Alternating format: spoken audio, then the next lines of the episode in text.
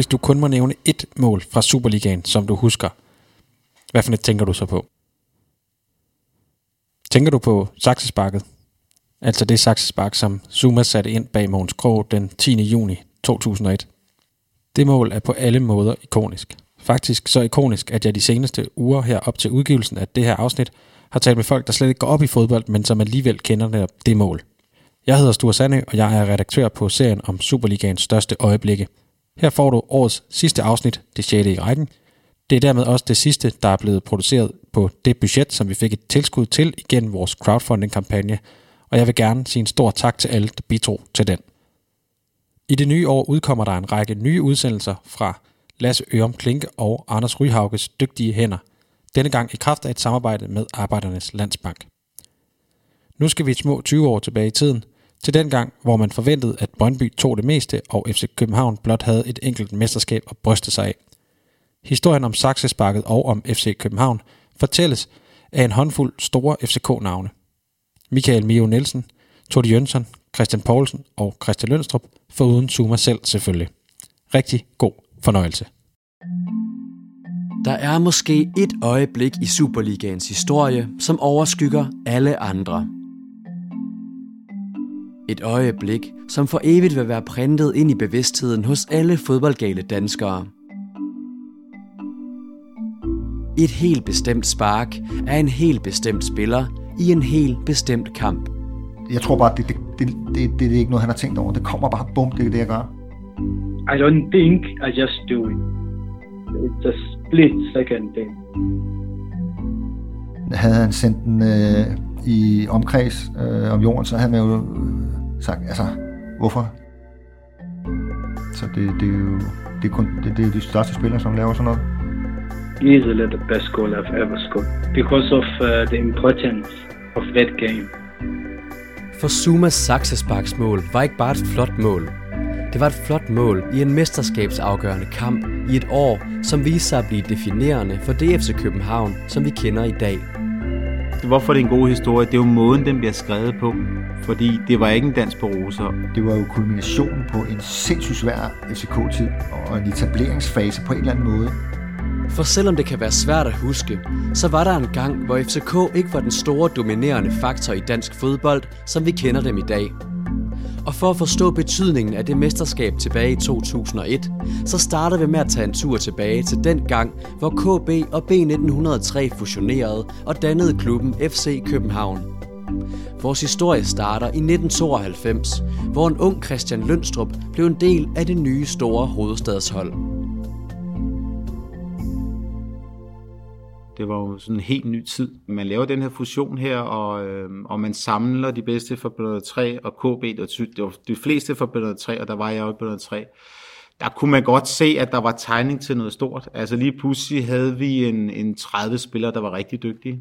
Øh, og vi kom med en god ballast fra Bønder 3-tiden. Altså vi havde prøvet at ligge i toppen af dansk fodbold. B1903 er i slut 80'erne og start 90'erne et af de førende hold i dansk fodbold. Klubben opnår en del andenpladser, men det seneste mesterskab skal man tilbage til 1976 for at finde.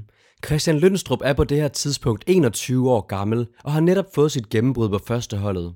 Han er en del af en trup med mange velkendte navne, som nu skal trække i FC Københavns hvide trøje. Vi, vi havde en god balance. Vi havde en god balance af, af rutinerede spillere, Pierre Larsen, Ivan Nielsen, Michael Manneke, øh, Jørgen Ulbjerg, og så øh, supplerede suppleret op med mig og Diego Tur, Lars Højer og Per Fransen, øh, som var de der opkomlinge, som, som ikke var bange for noget, og, og de to rødhårede. Og det var jo sindssygt spændende, og jeg var jo ikke særlig gammel, det var de rødhårede heller ikke, Højer og Diego.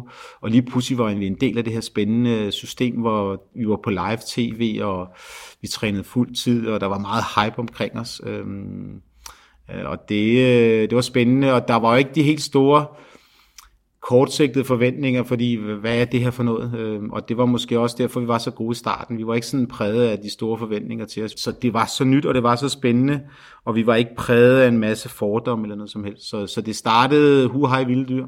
Ja, faktisk kunne det ikke være startet bedre for FC København, som i deres allerførste sæson snupper mesterskabet foran OB og Brøndby.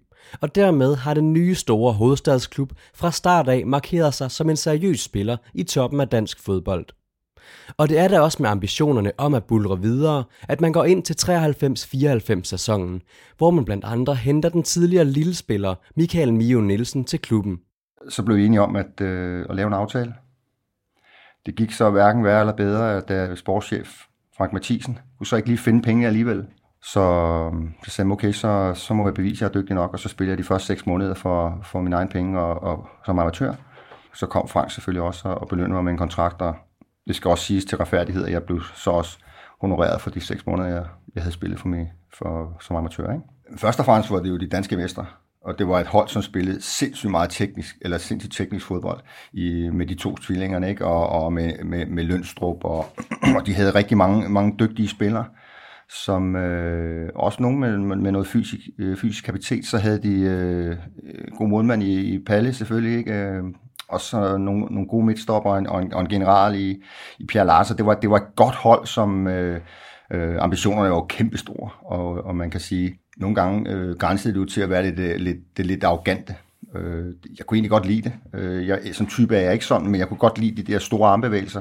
Og de store armbevægelser skulle blandt andet være med til at udfordre et andet, meget dominerende hold i dansk fodbold på det her tidspunkt. Ja, ambitionen var jo helt sikkert at være øh, byde Brøndby op til, til dans og overtage den dominans, de havde.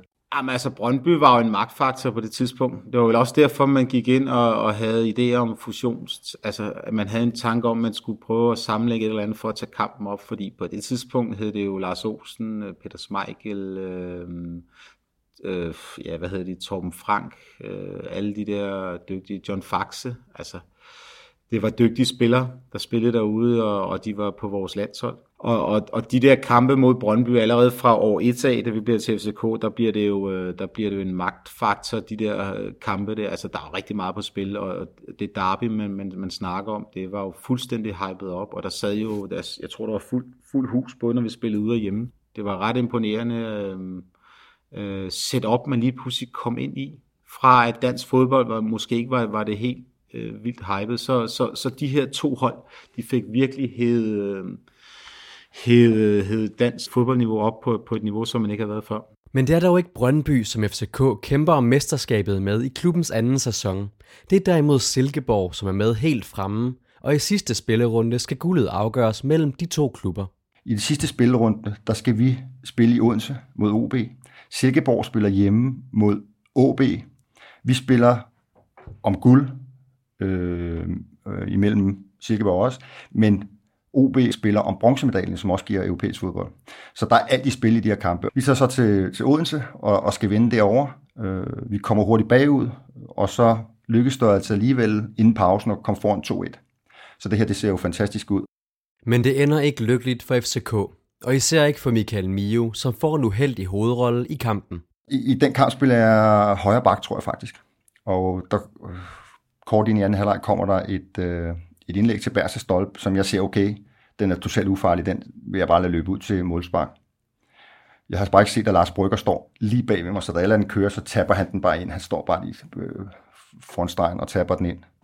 Og, og, øh, og så bliver den 2-2.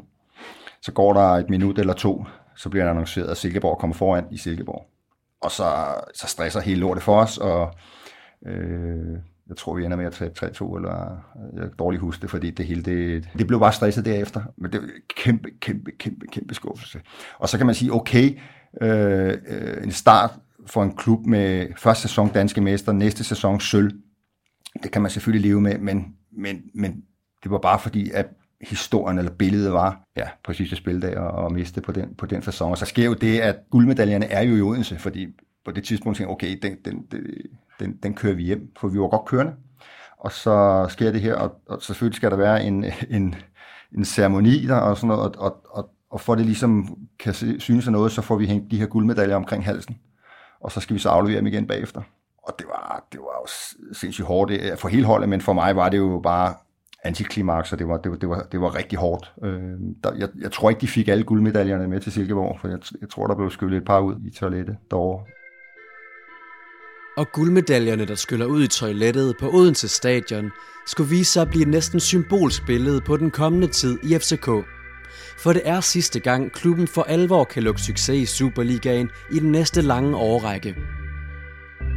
Og spillerne kan trods en succesrig start godt mærke, at FC København stadig er en klub, der mangler at finde sit fodfæste. Det gik hurtigt og måske lidt for hurtigt. Altså når man, når man, når man skaber en ny klub, så er der en masse ting, der skal falde på plads. Øhm, men lige pludselig var der jo et hype, og der lige pludselig sad der 12-15.000. Øh, og, og det skal man ikke underkende. Øh, og det betød, at vi spillere var jo på fra dag 1 og det synes vi jo bare er spændende. Hvad der skete i baglandet, var jeg jo ikke så meget en del af, men det er klart, der var nogle magtkampe, man skulle lige finde ud af, hvem er chefen, øh, hvordan skal det drives. Øh, for et er, at man har en masse idéer med at bygge de her ting op, men, men hvordan gør vi fremadrettet? Der var jo mange ting, der skulle, øh, der skulle falde på plads. Altså, der var jo heller ikke helt ro i baglandet øh, i forhold, til, i forhold til, til de folk, som arbejdede i klubben eller Øh, så der var jo stadig noget, at der, der skulle bearbejdes, der skulle falde på plads. Og det kan man jo altid mærke, selvom man siger, at vi spiller bare fodbold, vi koncentrerer sig om det. Øh, det kan man altid mærke, det forplanter sig altid i holdet. Så, så selvfølgelig var det en periode, som var vanskelig, når, man, når vi skulle etablere os, øh, og samtidig ikke fik de resultater, som, som armbevægelserne øh, signalerede. For efter sølvmedaljerne i 1994 er FCK langt fra toppen af Superligaen. I 95 slutter klubben som nummer 6, og året efter det bliver det til en syvende plads, mens man i 96-97 sæsonen slutter helt nede som nummer 8. Det der blev, det var et par, et, et par pokals øh, øh, sejre og sådan noget, ikke? Men, men så tabte vi lidt pusten på holdet, og, og, så, og det, det store tryk, som der var, som vi var inde på før, der var på holdet, der var på klubben, påvirker selvfølgelig øh, spillerne, ikke? og jeg skal heller ikke øh, underkende måske, at, at i den sæson, hvor vi øh, lige var inde på, får taget øh, guldmedaljerne på sidste spildag, det, det, det kan da godt være, der sidder mere i os end som så. Ja, men det var en klub, som øh, var startet rigtig godt, og så faldet lidt ned i niveau, men, men stadigvæk den rigtige vej var mit indtryk, hvor man havde lidt problemer med at slå sig helt fast i toppen. Lige pludselig var der et meget større forventningspres, end man havde øh, været vant til. Øh, og og det, øh, det må man jo lære at leve under. Øh, det var vel også en klub, der begyndte at kigge lidt på andre trænere og fik nye spillere ind. Altså de mistede mange profiler. Jeg røg jo videre, Fransen røg videre, og de røde røg til England, tror jeg. Øh, så lige pludselig skulle man også supplere op med bedre spillere. Hvor finder man dem henne? Og de begyndte også at kigge lidt på spillere i udlandet. Øh, så, øh, så der skete mange ting.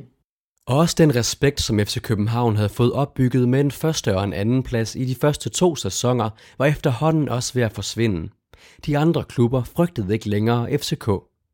Fodbold er jo anden end øh, taktik og, og øh, teknik og, og, og spilsystemer, fordi, men med rigtig, rigtig meget på respekten. Allerede når man, når, hvis du har overtaget ned i spillergang, inden du løber på banen, det kan give dig nogle procenter. Øh, og der får du lidt foræret, i hvert fald som optakt eller som indgang til kampen. Men hvis du ikke formår at, at øh, hvad kan man sige, tage kapital af det, jamen, så mister du også noget. Og det gjorde vi efterhånden. Efterhånden fandt rigtig mange hold ud af, okay, hvis vi spiller sådan og sådan imod dem, eller hvis vi går lidt på dem. Og, øh, man fandt en, en måde ligesom at, at, at øh, at slå FC København på, eller i hvert fald sætte så meget grus i maskineriet, at vi ikke selv fik vores til at spille. Ikke? Så i, samtidig med, at vi kæmpede lidt med at, at ramme vores niveau og vinde de kampe og komme tættere på mesterskabet, og så mistede modstanderne lidt øh, respekten, og de tænkte på, at det, dem her, dem kan vi også godt slå. 1997 bliver et vigtigt år i FC Københavns historie. Det er nemlig det år Flemming Østergaard indtræder som administrerende direktør og sætter sig på magten i hovedstadsklubben efter et par år forinden at have reddet Lyngby fra en truende konkurs. Og en anden, der også tog turen fra Lyngby til FC København i 1997, det var den færøske angriber Todi Jønsson, som efter tre år i den kongeblå trøje var klar til næste skridt i karrieren. Men faktisk kunne virkeligheden let have set anderledes ud for færingen. Jeg, jeg er 21 år, da jeg kom til Danmark. Øh, først spillede jeg fodbold på færgerne, og det, det, det år, øh, Danmark bliver Europa, europamester i 92, der er der en yndlingeturnering ude i Lyngby med alle de bedste skandinaviske hold. Og øh, der er jeg så med for det færøske øh, ungdomslandshold, og vi, øh, vi kommer i finalen, så vi møder Brøndby, og jeg bliver kåret som øh, turneringens bedste spiller. Og, og hvis det var i dag, så havde alle klubberne stået i kø for ligesom at, at, at signe mig, ikke? fordi der, der var et, et talent. Ikke? Men dengang så tog jeg tilbage til ferien og arbejdede på filetfabrikken i Klaksvik. Øh, så mens jeg arbejdede på filetfabrikken og øh, med, med fisk, så tænkte jeg, altså, hvis jeg har været den bedste spiller i en yndlingsturnering, hvor alle de bedste hold i Skandinavien samles, som er jo et eller andet. Så, så, så jeg aftaler med min daværende kæreste at tage til Danmark for at studere. Øhm, men jeg siger ikke til nogen, at min mål er ligesom at se afprøve mig selv inden for fodbold. Så, så der går et år, øh, det er altså 21, så banker jeg på i Lyngby og spørger, om jeg må træne med, og jeg havde ligesom et håb om, at øh, de ville huske mig. Øh, det kunne de ikke, så jeg fik lov at starte på tredje hold. Men Totti Jønsson bliver med årene en profil i Lyngby, og med skiftet til FC København træder han et skridt op i karrieren. Og den færøske angriber kan godt fornemme, at han er kommet til en klub, hvor opmærksomheden er lidt større. Det var en spændende klub. Jeg kendte Østergaard, øh, og det var ligesom en klub på vej frem, og det synes jeg kunne være fedt at være, være en del af. Ikke? Og Lyngby var en forholdsvis en lille klub, hvor alle var søde mod hinanden, og selvom du spillede så dårlige kampe, så blev du ikke sat af, og der var ikke nogen efter, der er sponsorer, tilskud eller noget, ikke? Så, så du var så rimelig beskyttet. Øh, men så kom til FC København, som ville gerne være en stor klub. Øh, der var meget fokus på dem, både for fans, sponsorer øh, øh, og medier specielt. Så de ville rigtig meget, og de, der var mange dygtige fodboldspillere også. Og jeg tror også, den første sæson, jeg kom, blev nummer tre, tror jeg. Ja, i sæsonen 97-98 slutter klubben som nummer 3, og kan efter nogle magre år igen så småt dufte toppen af Superligaen. Men roen har endnu ikke indfundet sig, og særligt de to efterfølgende sæsoner står som nogle meget kaotiske og ustabile år i FC Københavns historie. Det var jo nogle år, hvor der var fokus på alt andet end det at spille fodbold. Og, og det var og det er bare for at vende tilbage til igen, at det der med, at I skal bare koncentrere om at spille fodbold, så skal vi nok styre, hvad der sker på gangene heroppe, og vi skal nok sørge for at sætte rammerne for jer. Det fungerer bare ikke. Øh, fordi meget af det, som der sker rundt omkring en, det kan man ikke bare lægge, for det, kom, det bliver kanaliseret ud i holdet. Og det var bare en turbulent øh, periode, hvor, hvor, hvor klubben jo ledte efter, hvad, hvad, er, hvad er ingredienset her for, at vi kan, nu har vi øh, gøjlet rundt i nogle år, og efter en god start på, på, på klubbens historie, så kommer nogle år, hvor det, det, der virkelig er, er dødvandet, og så, hvad gør vi nu? Jeg, jeg tror bare, at forventningerne har været for høje, og spillerne har ikke formået øh, at spille sammen. Øh, det var meget som enkeltmands præstationer. ikke? Jamen, vi havde bare nogen, som, som var lidt svære at låse fast i, i et specielt spillesystem, eller, eller øh, øh, øh, en, en form for ja, noget meget rigidt. Altså, det var, det var nogle spillere også pas, altså, uden for banen, som der var, der var ballade i hele tiden. Øh, gjorde ikke altid lige, hvad man forventede. Øh, så, så, så der var meget øh, fest og farver, og sjov og ballade, og knap så meget struktur sådan en som David Nielsen gik jo sindssygt meget op i af sin frisyrer og sit hår og øh, sit, sit kraftspring og alt det her, altså, hvor man næsten tænkte, altså, okay, altså, han satte sig godt selv i scene, ikke? Øh, og, og leverede jo også til tider, men nogle gange så var det jo, folk forventede mere at se, hvad det var for en frisyr, han kom med, ikke? Og, og han bidrog også til, til, til nogle overskrifter ind imellem på, ude for banen og sådan noget, ikke? Så, så der var sådan lidt, hvor man lige trængte til, at, øh, at der kom en, en hård hånd, ikke? Og så lykkes vi måske ikke helt øh, med at finde en træner, som, som kunne håndtere det her. Nej, for det er lidt af en trænerkabale, der finder sted i FCK i slutningen af 90'erne. Kim Brink stopper som træner i sommeren 1997 og bliver erstattet af Kent Carlson, som må trække sig et år senere i september 1998. Hans afløser bliver en gammel kending i skikkelse af Kim Brink. Han får en til årsskiftet, hvor Christian Andersen tiltræder den 1. januar 1999. Her er Christian Lønstrup netop også vendt retur til FCK efter sit ophold i Italien. Og det er et andet ambitionsniveau end det han forlod, som han vender hjem til. De der tre år, jeg var væk fra jeg smuttede til at komme tilbage, kunne jeg godt mærke, at man var steppet op. Jeg kunne mærke, at der var noget under opsamling. Altså jeg kunne mærke, at øh, jeg ved ikke om niveauet var højnet synderligt, fordi man havde ligget i det her middagsfelt, øh, men jeg kunne mærke, at nu skete der noget. Jeg var taget hjem, Peter Nielsen var der, Store Larsen var der, Brian Laudrup var der. Der var lige pludselig nogle spillere, hvor man tænkte, okay, øh, rimelig seriøst. Altså der, på det tidspunkt, der var der jo endnu flere store spillere. Altså Laudrup, Store Larsen var der, Goldbæk var der. Altså det var, vi, vi, vi havde et sindssygt hold igen. Øh, og det det, det kræver altså en, en, en træner, leder af, af en, vid, en vis kapacitet.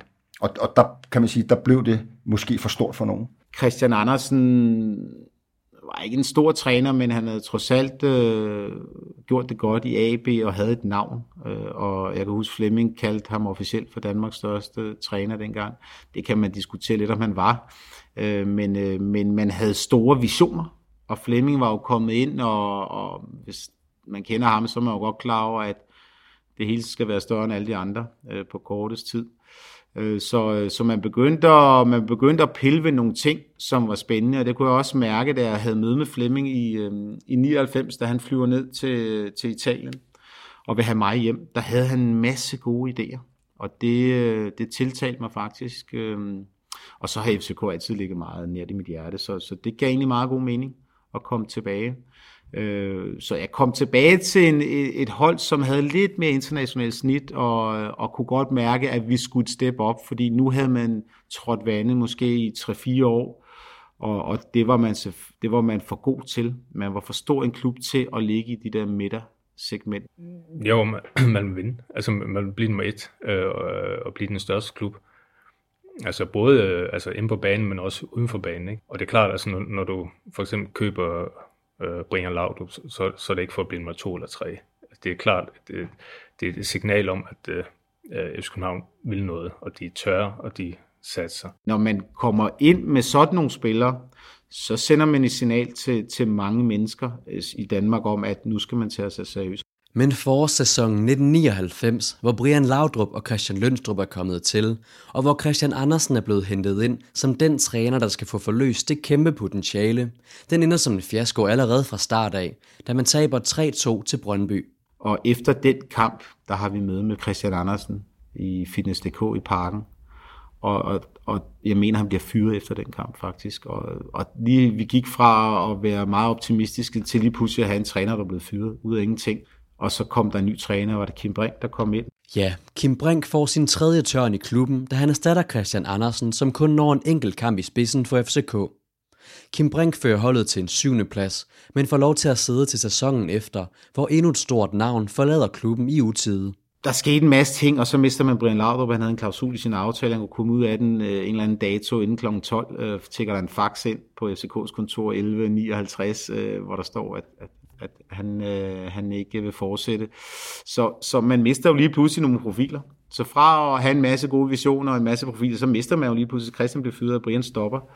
Og så stod vi der, hvad sker der så? Ikke? Og så skulle Kim Brink prøve at løse tingene, øhm, og det var nok ikke så let. Der var bare mere cirkus i en periode, end der var, end der var øh, fokus på, på fodboldspillet. Ikke? Så, så ja, der skete, en, der skete jo mange sjove ting øh, på det tidspunkt, og, og, og og det påvirkede bare dagligdagen, det påvirkede resultaterne. Det, der var bare ikke noget... Øh, øh, altså bunden kunne falde ud jo, fuldstændig ud. Øh, når, når holdet toppede med nogle af de spillere her, så spillede vi jo sindssygt god fodbold. Øh, men omvendt, når det så ikke lige lykkes at ramme drengene, så faldt bunden jo bare ud. Og det var jo det problem. Der var ingen stabilitet. Øh, og jeg tror også, man indså fra ledelses side, at vi er simpelthen nødt til at have en profil som træner, og måske et udenlandsk navn, der kan ryste lidt op omkring de her spillere, som, øh, fordi nogle af spillerne var måske lidt mætte. Så ja, der manglede lidt styring, professionalisme, som var lige om hjørnet. Og det hjørne, det skal vi nok dreje omkring lige om et øjeblik. Men først skal vi lige have introduceret en ny spiller i FC København, som kommer til klubben i januar 2000 under et træningsophold i Sydafrika. FC København havde jo i, i, i en del år øh, akademiet i Port Elizabeth i, i, i det sydlige Sydafrika, øh, hvor vi var nede øh, i februar måned, tror jeg det var, i januar-februar måned, i en 5-6 år i træk eller sådan noget, og, og havde vores øh, preseason der. Og den nye spiller, det er naturligvis Sibusiso Zuma. FC Copenhagen were down in, uh, in Port Elizabeth. Um, I think it was during their preseason. Uh, so they were training there. Some of uh, the players were watching a, football match uh, on TV, and uh, luckily I was playing on that game. And then what I heard was uh, they were the ones who spoke to. I think they spoke to the coach, and then yeah, they made a few phone calls, and I was told that I need to go there the following day. Men vi springer lige lidt tilbage i tiden, før vi hører om den træning. For længe før Sibusiso Zuma fik muligheden for at træne med FCK-spillerne, dengang han var helt ung, der lå det bestemt ikke i kortene, at han skulle blive til noget stort. Uh, I just wanted to be uh, to to do everything that I can to make sure that uh, I become maybe the best where I was from, or I was uh, I, I wanted to see how far I could go, but I never thought I could play professional football because of where I was from. I came from a very disadvantaged uh, place in uh, in Devon, but outside Devon, so it's uh, about half an hour uh, outside Devon. Uh, from um, a poor family, um, I have uh, three sisters and two brothers, so it was six of us. I used to sleep on the floor, so I could uh, let uh, my sisters sleep on the bed. So uh, football was um, was my life from I don't remember. My father used to own a team, so all the uh, some of the players were staying uh, with us. So it was just a lot of people in a very small house. But these guys they raised me as uh, as a football player because they were they were coming from different parts of uh, South Africa, but uh, they were staying at my parents' house. So they used to just pick me up, you know, teach me a lot of things. So uh, I think I was uh, I was very lucky to have football uh, every day of my life. But uh, I never thought that I would have an opportunity of playing for a professional club. Men i 1995, som 20-årig, skriver Sibusiso Zuma kontrakt med klubben African Wanderers, hvor han spiller indtil 1998. Her bliver han solgt til en af de største klubber i Sydafrika, Orlando Pirates.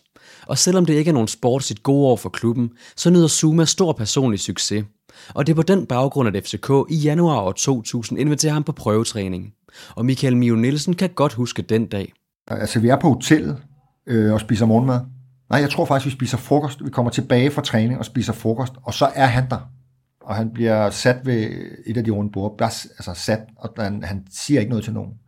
Øh, og der er ikke nogen, der siger noget til ham. Altså, og, og så tror det Niels Christian, at han er i hvert fald præsenteret, at, øh, hvem han er, og det er en spiller, som skal være med hernede, og så øh, må vi se, om, om, om han skal med hjem og, og sådan noget.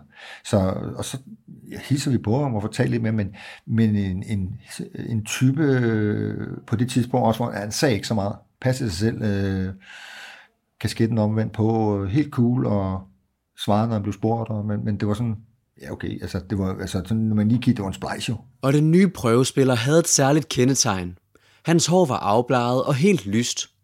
Men selvom det senere skulle blive et brand for Zuma, så var årsagen til, at han begyndte at få det farvet i første omgang i langt højere grad praktiske end modemæssige.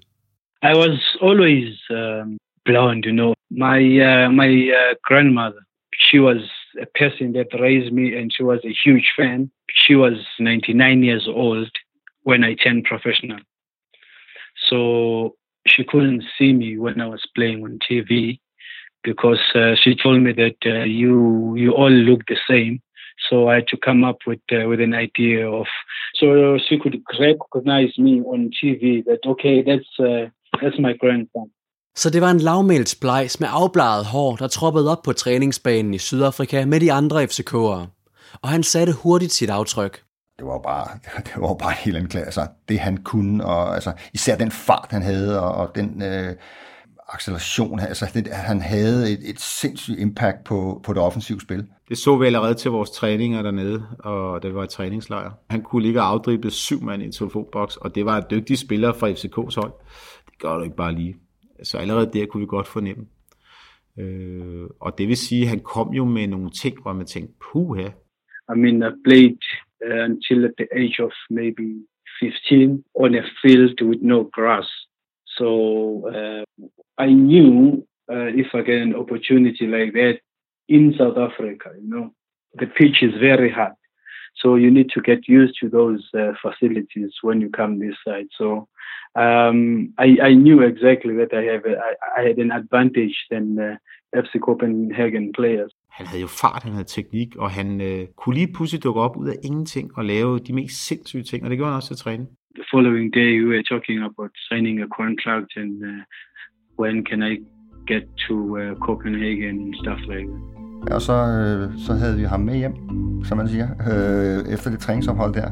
Og så, så kender dem, som øh, følger med FC København, så ved man jo, hvordan han gik ind og tog hjerterne i, var det mod Malmø eller sådan noget, i en eller anden øh, opstartskamp, ikke? hvor han bare sagde, okay, så der kom diamanter til, til København. Ikke?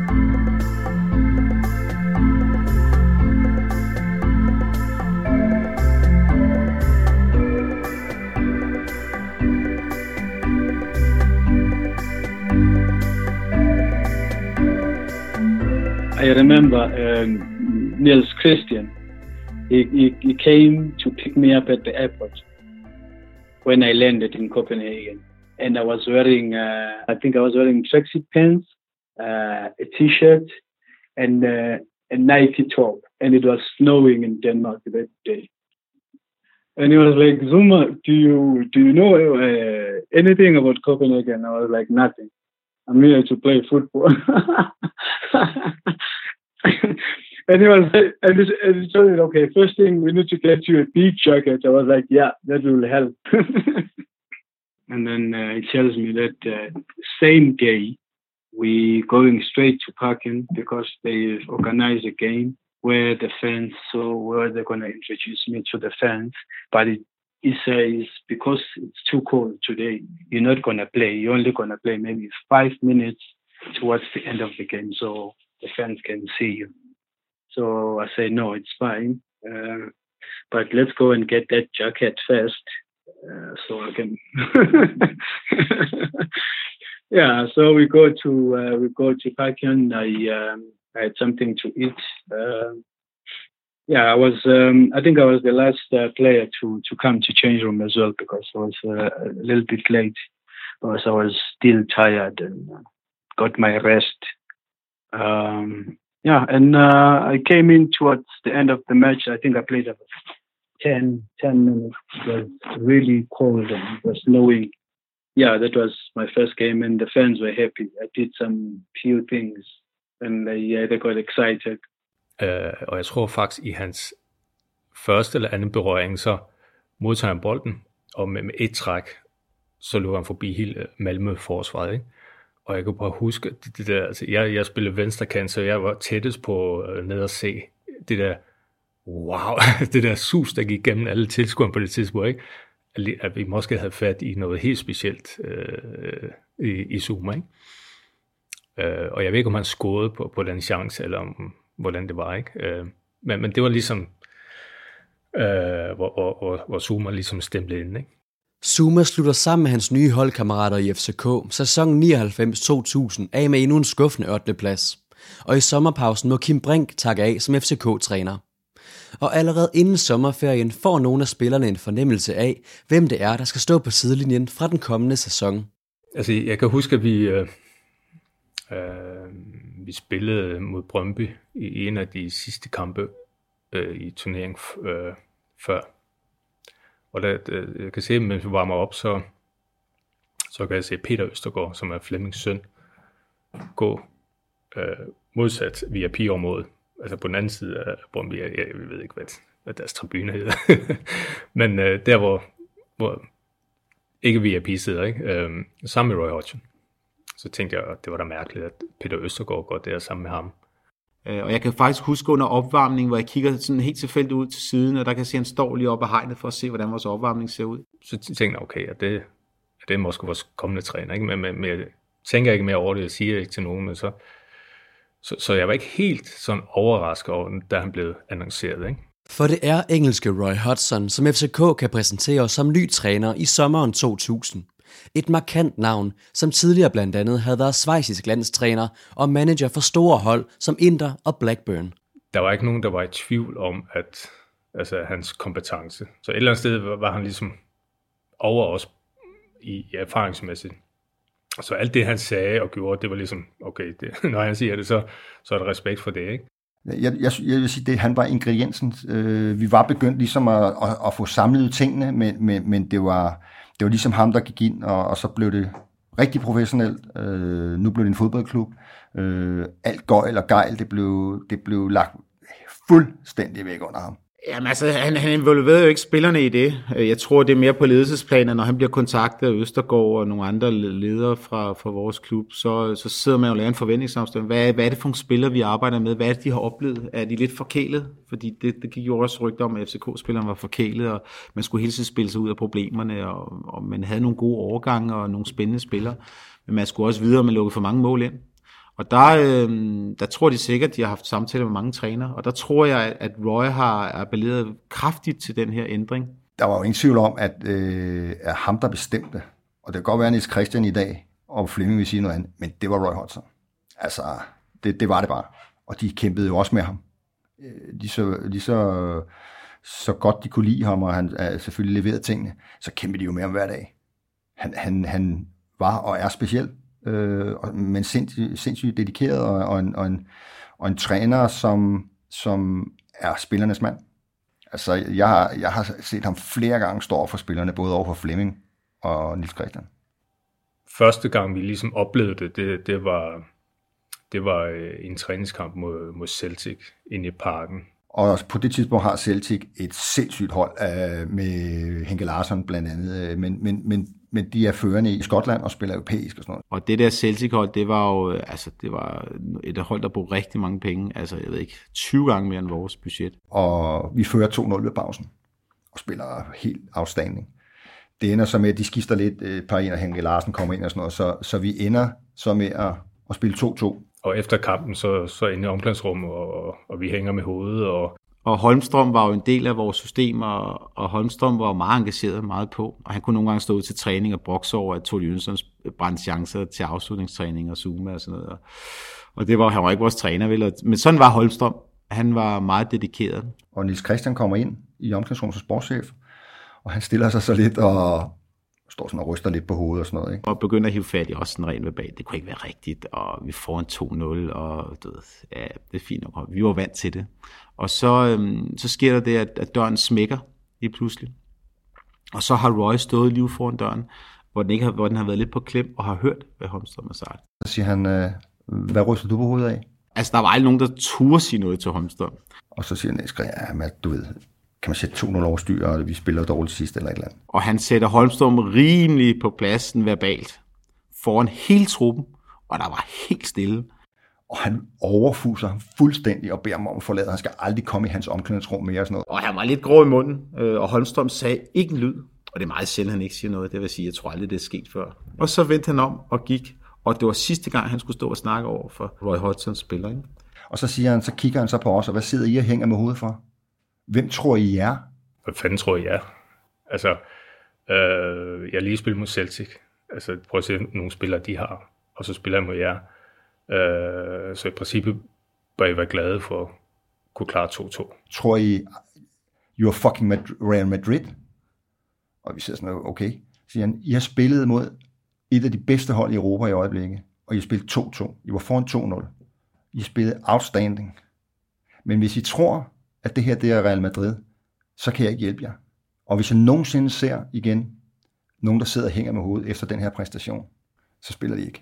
Altså det var ligesom den, hans indgangsvinkel, ikke? Ligesom, prøv ligesom at sætte det hele i, i perspektiv, ligesom sige, øh, det kan godt være, at I er København, og det kan godt være, at I har nogle dygtige spillere og omgivelser og alt det der, men I skal også ligesom finde jeres niveau. Så, så han gav lige folk øh, et boost. Han satte lige en, en, en, en sportschef på plads, og så sagde vi, okay, men øh, han ser igennem det. Ikke? Og så, så, så havde han bare folk med. Og der var man ikke i tvivl om, øh, at her var en mand, der ligesom havde noget format, øh, og ligesom kunne sætte det hele på plads. Det var, det var den første indikator om, at der skete noget nyt lige pludselig. Og han var, han var spillernes mand.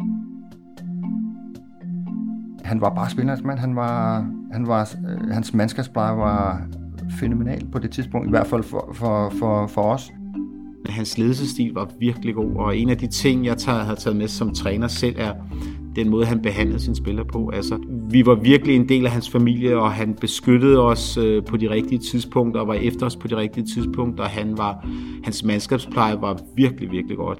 Han havde en del empati. Altså det, han var god til mandskabspleje, ligesom altid tage i hånden og spørge, hvordan, det, øh, hvordan går det, og hvordan går det på hjemmefronten, bla bla bla. Ikke? Altså, du føler på en eller anden måde, at han øh, bryder sig om en.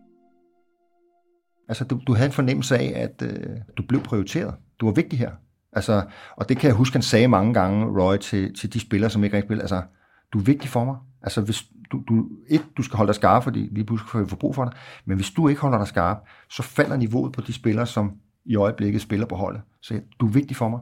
Fra nummer 1 til 11, altså, den behøvede jeg ikke at pleje, fordi de spillede hver dag, øh, eller hver weekend, og de var glade, de fik lov at spille, og det gik godt, og så han behøvede ikke at pleje dem. Men han vidste også, at fra, fra 12 til 30, dem ville han få brug for på et eller andet tidspunkt. Øh, og han har brug for, at, at når, når en fra 1 til 11, en af stamspillerne bliver skadet, så har han brug for en af reserverne til at gå ind gennem ild og vand for ham. Så han var rigtig god til at ligesom, motivere dem og snakke med dem, og ligesom hele tiden holde dem til ilden. Og det var jo lige fra første målmand til nummer 24 i truppen. Altså han gjorde et stort nummer ud af at bruge endnu mere tid på bænken og reserver end start 11, for han vidste, de var jo glade nok i sig selv. Og det, det betød, at vi blev aldrig svagere, når vi skiftede. Og han tog også nogle gange mig ud efter en time, hvor jeg var skidesur, hvor han sagde, jamen Løns, du er skidegod, men der er lige nogle taktiske ting, og jeg synes, du falder lidt i niveau, og, du ved, og, og det var også med til at presse mig. Så gik jeg jo til næste uges træning og tænkte, okay, jeg skal simpelthen i bedre form, fordi jeg, jeg har magter ikke at blive taget ud igen og igen. I think it was a huge factor uh, because when he first came, we, we were in bad shape. We were not look we were not looking good. Performances were there was a lot of mistakes, especially in the back.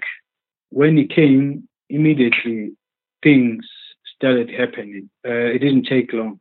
Jeg kan huske, han snakker om, at han synes, vi så meget talentfulde ud. Vi manglede noget struktur, og det vil han prøve at indføre. Vi skulle have en mere simpel tilgang til tingene. Uh, but when he first came, um, he called a meeting, and then he just told us that he's going to be working with the defenders and a few of uh, our defensive uh, midfielders.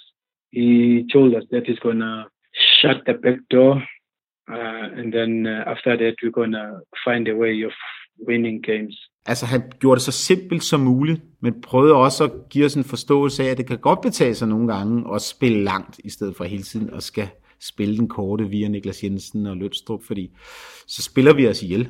Øhm, lidt mere direkte, og så se, hvad der sker, venner. Og han var, han var sindssygt målrettet, og så var han bare... Han var... Øhm, han holdt fast i de ting, han arbejdede med, også når det gik skidt. Altså, virkelig, man kunne se, der var en rød tråd i alt, hvad vi lavede. En, en, vores træningsdag var, var sindssygt struktureret. Den var bygget op fra mindste detalje til, til, til det helt store øh, forkromet, og, og han, han arbejdede bare stille og roligt uden stress, og der var, der var ikke så meget. Jeg har det er selv nogle af de spillere, som tidligere i løbet af, eller årene før, sådan noget, var lidt en lille smule øh, ustruktureret, flamboyante og lidt for, altså, det rette bare ind.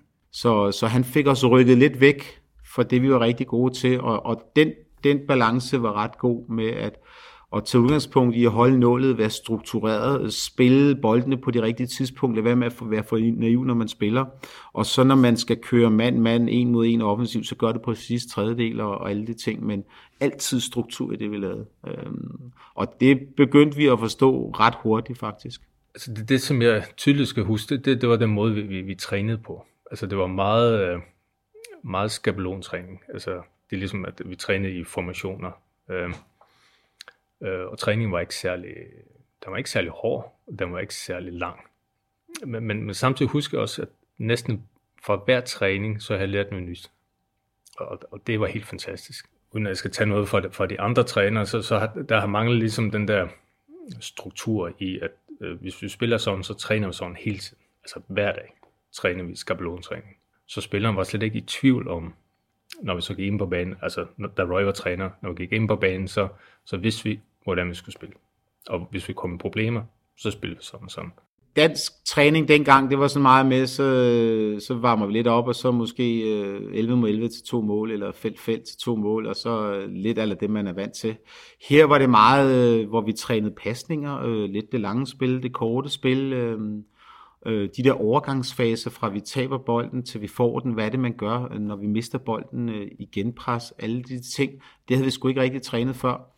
Men det gav meget god mening i forhold til, hvordan man skulle positionere sig, når bolden lå et sted og et andet sted. Øhm, og så var han, øhm, han var meget efter os til træning, hvis vi ikke gjorde det simpelt godt nok. Altså jeg har oplevet ham nogle gange, øh, Øh, dagen før en kamp, så skulle vi spille noget skabelon uden en modstander, det vil sige, du spillede fra en bagkæde op til angriber, der tilbage til en kant ind over midten, og så ud til kanten, og så bak indlæg afslutning. Og de første 3-4 gange, vi lavede den, der kunne vi ikke ramme hinanden, og så kaldte han os over, og så tog han alle bolden og sparkede sådan 30 meter hver sin vej og sagde, hvis I gider at være koncentreret dagen før en vigtig kamp, så kan I bare fisse af alle sammen. Og så tog han sine ting og gik ind, og så stod vi derude på banen tænkte, okay, hvad gør vi så? Så Miu, hvad gør vi? Jeg ved ikke, hvad vi gør, siger Miu. Øh, så han kunne tænde os. Og det vil sige, så, så, så spillede vi lidt færdigt, og så gik vi jo ind, og så var vi jo fuldstændig op at ringe, fordi, okay, hvad fanden, hvad fanden sker der nu? So he played uh, a huge role because after that, there is that uh, mentality that everyone, uh, I need to be 110 percent. Uh, you see, that, that kind of spirit win games. Og lige inden sæsonens første kamp, der giver Roy Hodgson igen en smagsprøve på hans måde at styre spillerne på. Vores allerførste kamp under ham, vi spiller hjemme mod Herslev, som det hed dengang, tror jeg, der, der kommer han, han på taktikmøde, det blev holdt på KB, inden vi tog ind til parken, så siger han, uh, I don't know about you, but I will wear my best suit today. Og så får de sidder og kigge lidt, ikke? Og da vi så kommer, øh, så vi så kommer ind i parken, så har alle folk jakkesæt på, eller man skal sige. Ikke? Og det var ikke sådan, han sagde, at i dag der møder vi jakkesæt. Han sagde bare, jeg, vil tage, jeg tager mit pæneste tøj på i dag. Jeg ved ikke med jer. Og så kom man bare, så havde så man, hvad fanden, altså, du, altså selv Hemmingsen var hoppet ned i sådan noget der, ikke? Et eller andet sted, altså, og det er meget logisk, at hvis, hvis, øh, hvis, hvis du møder en, en trup på 25 spillere, og alle har jakse på, og de bare står snorlige, så, vil modstander et eller andet sted have større respekt for dem, end hvis der kommer 25 med cowboybukser og en t-shirt øh, med forskellige farver. Ikke? At det ser sådan halvslattet ud. Ikke? Og der tror jeg bare, Roy sagde, at, at, at nu spiller vi der, og hey, altså, han skulle bare ligne en million derude, så, så han skulle ligesom vinde den kamp. Og Monik han også gerne har ville vinde selve fodboldkampen, hvor FCK i sæsonåbneren møder upåagtet Haderslev hjemme i parken. Altså, det var lidt sådan en lidt mærkelig kamp, fordi at øh, vi skulle møde oprykkeren. Øh, og normalt, når, når man møder oprykkerne, altså de, de går ind, altså, altså de kæmper alt, de kan i, i de første par kampe, ikke? fordi der har de så meget energi, og de skal bevise noget. Jeg tror, de havde aldrig været i Superligaen før, ikke? Så, så de har også noget, øh, altså noget, noget en, en energi, og, og ligesom skal bevise, øh, at, at de kan noget. Ikke? Øh, og så tror jeg også, de møder København det gør, gør, i den første kamp, det gør det endnu altså, mere motiverende for dem. Så, så det, det var også en svær kamp for os at starte i. Øhm, men heldigvis vandt vi 5-1 lyder sejren på i en kamp, hvor angriberne shiner, og både Tode Jønsson selv, men også Sibo Sissosuma, David Nielsen og Harald Bratbak kommer på tavlen.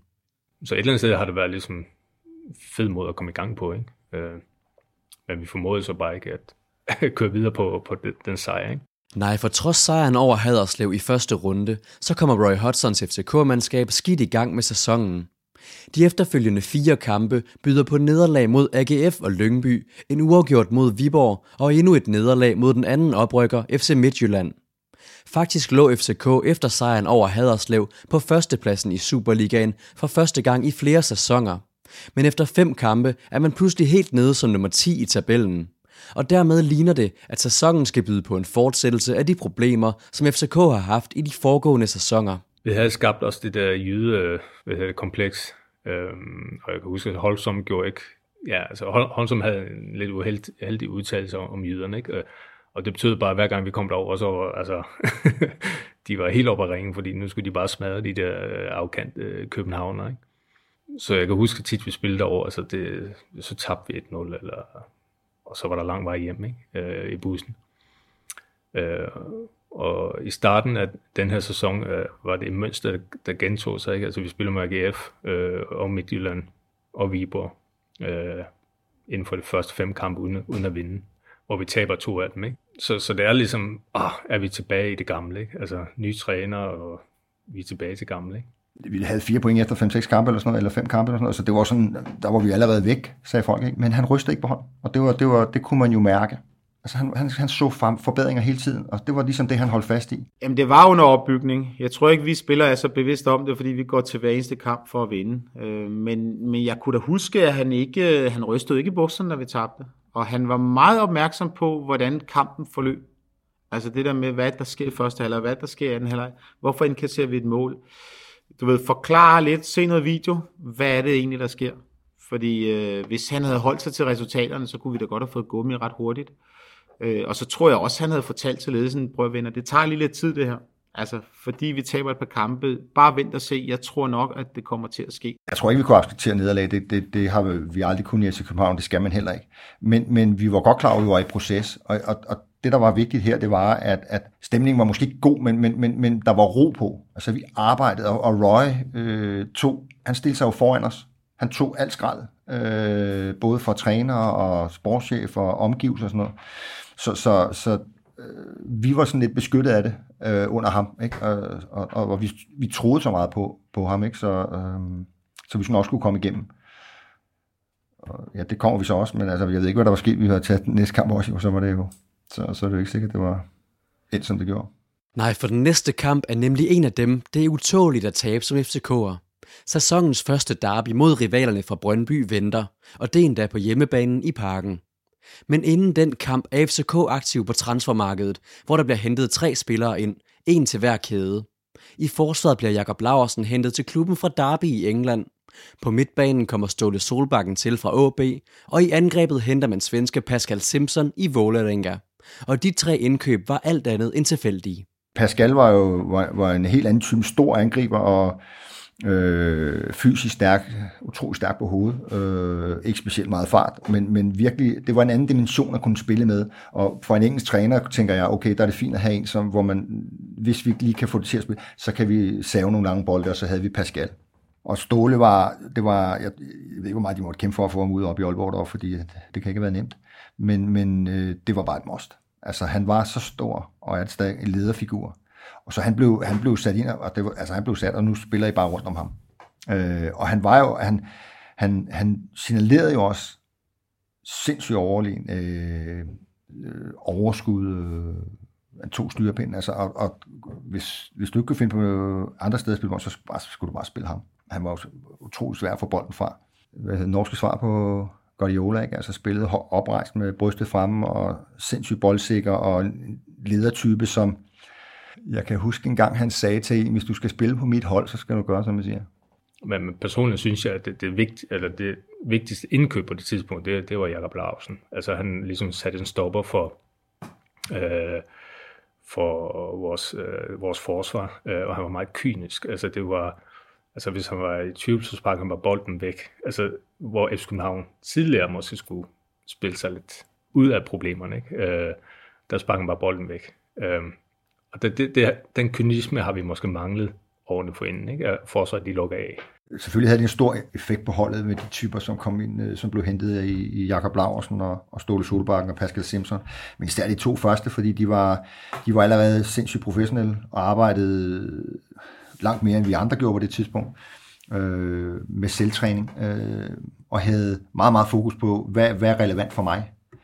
Øh, jeg, jeg kan huske, Jakob han... Øh, han arbejder altid øh, rigtig meget med, at øh, det at sparke bolden væk. Øh, jeg kan huske, efter hver eneste træning, så stod Carsten V og sparkede lange bolde ned til ham, så tog han et træk ud til en af siderne, og så sparkede han bare væk. Det var hans ekstra træning.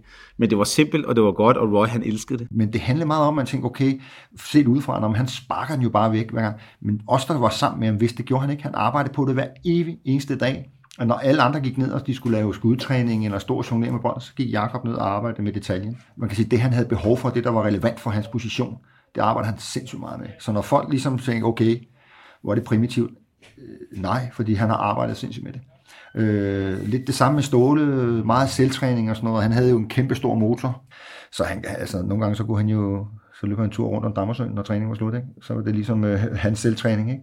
Så, men, men der blev sådan meget mere øh, selvtræning, det blev mere professionelt, man mere tænkte på detaljen, man, øh, det blev sådan lidt legalt også at sige, nu arbejder vi lidt med det her, for det er faktisk relevant for den måde, vi spiller på. Og det ikke bare var, var kant eller jonglering eller indlæg og afslutninger. Det var en kultur, der kom især med, med ankomsten af, af, af Ståle og Jakob. Det er med alle tre nye spillere i truppen, at FCK tager imod Brøndby i sæsonens første derby og opgørende mod arvefjenderne, de betyder bare lidt mere end de andre kampe i sæsonen. øh, Brøndby FCK-kampene, jamen de betyder jo, det kan jo være en sæson. Altså sådan er det jo bare. Når du kigger som træner overordnet på, på alle kampe, så er der jo nogle kampe, der er vigtigere end andre, og de der Brøndby-kampe var ekstremt vigtige. You need to to to to, be, to bring 150% on your derby days because those are most important. So I will I'll be so focused when we play Brøndby that that's uh, that's the spirit I used to have motivating myself going to a match because we've played some uh, very good games against Brøndby because they had some uh, they were very good opponents. De der Brøndby-kampe har, har deres eget liv. Altså de øh, altså og der, der øh, tabellen betyder ikke noget. Altså det, det, det er fuldstændig ligegyldigt. Øh, øh, så, så, så for os var det var det øh, det var ikke en kamp hvor vi kiggede på, på tabellen, det var en kamp hvor vi siger nu møder Brøndby. Fordi man sendte signaler om, at man skulle være en del af toppen, men også at man, man, havde, øhm, man havde overtaget på Brøndby. Og det, det var jo måske endnu vigtigere på det tidspunkt. Og, og et eller andet sted, jeg ved ikke om vi var underdogs den, dengang, fordi Brøndby var øh, stadigvæk på det tidspunkt, det, jeg vil sige det bedste hold i, i Skandinavien, eller i hvert fald i Danmark. Ikke? Brøndby var jo bare, altså de, havde, de, de lavede det triple i, eller de vandt tre år i træk, er det 96, 97, 98, dobbelt 98 og sådan noget. Så de var, de var bare vinder. De var vant til at vinde. Og når man er inde i det der, man er vant til at vinde, og sådan noget, man ikke rigtig kan blive forstyrret i det, så holder man jo bare fast i det. Så kulturen derude var jo øh, virkelig en vinderkultur, som var vanskelig at håndtere. Så, så vi var ekstra opsat på at vinde den her kamp. Og jeg kan huske, at, at vi, vi startede ret godt, øh, og ender med at vinde kampen 2-1, selvom vi er meget presset til sidst og sejren over ærkerivalerne fra Brøndby skal vise sig at blive et afgørende vendepunkt for FCK-mandskabet. I de efterfølgende syv kampe taber man ikke, og det er særligt defensiven, der begynder at blive strammet op for alvor. I de syv kampe lukker man nemlig kun fire mål ind. Men det er heller ikke fordi, man selv høvler mål ind på samlebånd i den anden ende. Og det var faktisk fuldstændig efter Roy Hodgsons plan. Skal vi vinde et mesterskab, så, så, så, så er du nødt til at have et defensivt fundament, der står. Især på et tidspunkt, hvor man ikke har vundet noget, så må du starte et sted. Så man starter, hvis de ikke scorer på os, så skal man score en gang for at vinde. Ikke? Og på dage, hvor vi ikke kan score, så spiller bare uafgjort. Og så byggede man på, og, og, og, og, og han holdt fra fast i det. Han vidste, han var hentet ind for, at nu skal mesterskabet tilbage. Og det var måden at gøre på, at bygge det op i elementer.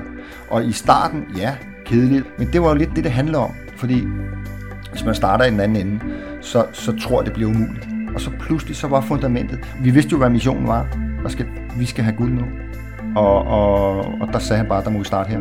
Skil, øh, som jeg sagde før, bygget op elementerne på, lidt efter lidt, efter lidt, efter lidt. Vi blev et hold, der var svært at spille imod. Altså i gamle dage, der var der FCK, det var sådan enten eller. Enten så vandt de stort, eller også så tabte de dumt. Fordi vi satte, vi havde mange folk foran bolden og vi gik fra at være rigtig underholdende til at være svære at spille imod. Pludselig bliver det en sport for de bæreste ikke at lukke mål ind. Altså det bliver sådan en form for drug for dem, hvor det bare siger, prøv, de skal bare ikke score mod os, de skal ikke score mod os, de skal ikke score mod os. Og det var, det var, det var Roy jo med til at fremelske. Og så bliver det jo lidt nemmere for, for os andre, som, som spiller på midten eller op foran, hvis vi bare scorer et enkelt mål, jamen så, så kan vi vinde den kamp her, ikke? Mens FCK er ved at finde melodien under den nye træner, får de i efteråret tilgang af endnu en ny spiller. Et helt ukendt navn, som tager turen fra provinsen ind til storbyen for at forfølge drømmen. Jeg var en dreng ude for landet, øh, ude på Langtønskids marked, kan man sige. Øh, kom fra en lille bit klub op i Odsad, øh, udkants Danmark, noget der hedder Asnes. Øh, så øh, fik vi videre, at jyderne troede, jeg var fra København, og københavnerne troede, jeg var fra Jylland, så vi var sådan lidt midt mellem det hele. Ham drengen ude fra landet, det er naturligvis en ung Christian Poulsen. Og det var med en vis portion tilfældighed, at han overhovedet endte i FCK. Som 15-årig, det var først der, jeg fik lov at skifte til en lidt større klub. Øh, og der gik turen til Holbæk, som var storbyen derude. Øh, men øh, var så i Holbæk i min gymnasietid, og kom til at spille på deres første hold i anden division. Jeg tror, jeg fik debut allerede som måske 17 år, tror jeg det var.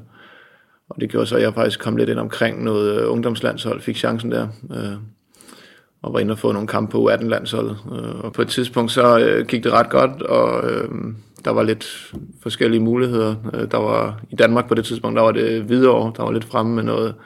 Peter Schmeichel ville investere i dem, og det hed Farum dengang. Der var en Peter Brikstofte, der rørte på sig, øh, og fik jeg også nogle tilbud for at komme i, der spillede de næstbedste række.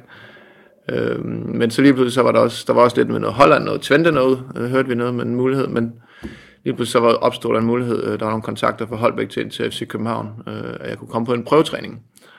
Og, øh, og det gjorde jeg så, og øh, var derinde i en 5-6 dage og træne med. Vi fik at vide, at der var en ung spiller, Christian Poulsen, der skulle ind i vores system, og det var ret usædvanligt, at der kom ikke på prøve. Det gjorde man ikke rigtig i FCK dengang.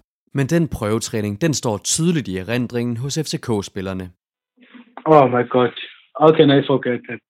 It just took us by storm because, I mean, I remember him from his first training session. From first day, he was different class. Den allerførste prøvetræning, han var til, altså der lagde han ikke fingre imellem. Man kan jo komme ind på mange måder, og, og Christian er en sindssygt ydmyg person nede fra, fra Asnes, øh, og, og, og, og virkelig ikke en, der træder på nogen som helst, men, men inden for krigsdrejen, der trådte han på stort set alle. Altså det var fra første dag, men, men den aura, der alligevel var om den 19-20-årige dreng, ikke? og der kunne man bare sige, okay, det der, det, han, kan noget, han er noget ekstraordinært. Ikke? Jamen, jeg kan huske, at han var meget øh, uimponeret over at være der, hvor, hvor vi andre tænker, altså, kommer ham der knækken knægten der, og, og kommer fra Holbæk, med al respekt for Holbæk, ikke? Spil, jeg tror, de spiller anden division, ikke? og kommer ind og, og, og er meget uimponeret i, i, i, til vores træninger. Og hvor han, jeg kan huske det en gang, altså han var lige startet, hvor, hvor vi spiller noget, så siger han, tog det, gå lige derover, ikke? Og så, så kigger jeg på, på altså tænker, hvad fanden er han gang i? Altså ligesom kommenterer med mig om, hvor jeg skal hen, ikke? Øhm, og det, det tror jeg ligesom, altså det, det var den måde, han, han var på, ikke? Og så blev Roy så begejstret for ham, at han sagde foran os alle sammen, at hvis øh, Holmstrøm ikke tager ham derind, så betaler jeg simpelthen egen lomme. Han var okay tilfreds, tror jeg. Og han snakker jo engelsk, så han havde sagt, jeg tror, han havde ret det eller andet, uh, if the club don't gonna buy you, I gonna buy you. Og det var en, en, en, en rar en for mig, og det gjorde mig virkelig glad og stolt, ikke? Og, og gav mig mod på, på tingene. Så det endte med, at der blev lavet en aftale, og han blev integreret ret hurtigt, og vi kunne godt se, at det var sgu ikke så dårligt. Øh, han var ikke en start 11 i starten, men han vendte sig ret hurtigt til tingene og blev bedre og bedre til træning. Ja, jeg, jeg så det virkelig som en chance. Det var ligesom take it or leave it. Og jeg havde siddet et, et halvt år inde på Københavns Universitet og læst matematik, og var ikke motiveret. Så jeg så det også lidt som min chance for at, at være ude på fodboldbanen frem for at, at sidde der. Så, så jeg, jeg, tror, jeg tror også, jeg havde noget på spil. For mig var det chancen. Øhm, og øhm, og der, der tror jeg, det var måske en af mine styrker, jeg har været, været god til at tage de chancer, der opstod. Christian Poulsen skulle vise sig at komme til at spille lidt af en hovedrolle senere i sæsonen. Men i efteråret får han trods alt ikke nogen chancer på førsteholdet, hvor han mest spiller med reserverne. Nej, men jeg var ikke tiltænkt nogen rolle på holdet overhovedet. Øh, jeg var tiltænkt som øh, en ung spiller, der skulle ind og lære noget. Øh, så jeg var ikke sådan på det tidspunkt, der var der Michael Mio som en gang, men også en helt stor profil var Ståle Solbakken så en, der hedder Donatos Vencevicius, der også var en rigtig dygtig boldspiller. Der var også en Christian Lønstrup, så der var fuldt pakket der på midtbanen. Øh, så det var egentlig, egentlig bare for at have et ungt talent øh, rendende, tror jeg. Han er derfor heller ikke en integreret del af DFCK-hold, der mod slutningen af efteråret mister lidt momentum, og derfor må overvintre helt nede på femtepladsen. Og faktisk var der rigtig mange hold, der kæmpede med i toppen i den her sæson i så høj grad, at sæsonen holder rekorden for flest mandskaber, der undervejs prøvede at føre. Hele 8 af de 12 Superliga-hold lå på et eller andet tidspunkt i sæsonen nummer 1. Det var rigtig tæt, rækken. Øh, øh, Brøndby var der selvfølgelig, og øh, OB havde et fint hold på det tidspunkt, Silkeborg, OB. Det var meget tæt. Jeg kan huske, jeg synes, Lyngby var meget godt kørende. Vi, vi havde lidt problemer med dem. Brøndby var Brøndby, ikke? Altså, de, de var stadigvæk en, en, en stor klub. Øh, Silkeborg var også øh, med i toppen, og de har også mange dygtige spillere. Så, så der var en hel del hold, der, øh, der bejlede lidt til tingene. Men altså, for os var der jo, der var der jo kun en direkte konkurrent, som vi opfattede det, ikke? Det, var, det var jo selvfølgelig Brøndby. Og det er det også Brøndby, der fører ved vinterpausen med 33 point. På andenpladsen ligger Silkeborg med 32, mens Viborg og Lyngby begge følger lige efter med 31 point. Herefter kommer så FCK på femtepladsen med 30 point, altså kun tre efter Brøndby på førstepladsen. Der er altså alt at spille for i forårssæsonen, som desværre starter yderst dramatisk ud for FCK. It was one of the worst moments, you know, it was a very bad day for everyone who was there that day. Vi varmer op, og, og altid da vi varmer op, så, så, så løber spillerne to og to. Øh, og meget Ståle løber sammen, og, og vi snakker, øh, og så stopper vi og skal strække ud. Jeg tror, han ligger faktisk at lave noget sjov med Christian Poulsen øh, i, i forbindelse med nogle strækøvelser. Så begynder vi så at lave sådan nogle, hvor man ligger ned, og så skal op og lave mavebåndinger, 20 mavebåndinger og sådan noget. Og, og Ståle var sådan en type, han var jo seriøs og sådan nogle ting, men han lavede også sjov og spas nogle gange. Og lige pludselig, mens han lavede de der, så lige pludselig så...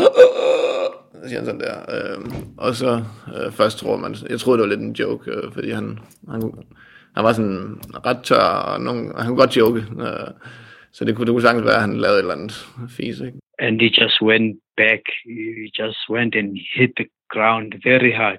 Man bliver hurtigt tydeligt for os, at der, der er noget galt. Øh, øh, og efterfølgende har, der har, har jeg tit tænkt over, at, at vores læge var på, på anlægget den dag, og det, det er han ikke altid. Og jeg tænker bare, hvad nu, hvis han ikke havde været der? Ikke? Øh, men heldigvis var han der og, og, og fik øh, øh, genoplevet øh, Ståle. Ikke? That was, yeah, that that was, uh, I think, the thing that saved him because they they worked on him for a very long time. Det var bare surrealistisk, og, og, selvfølgelig, øh, vi vidste jo ikke, fordi vi trækker jo så ind og sådan noget, så vi ved ikke, hvad, da de kører på hospitalet, hvad status er. Og, og, og, og så stemningen er selvfølgelig trykket.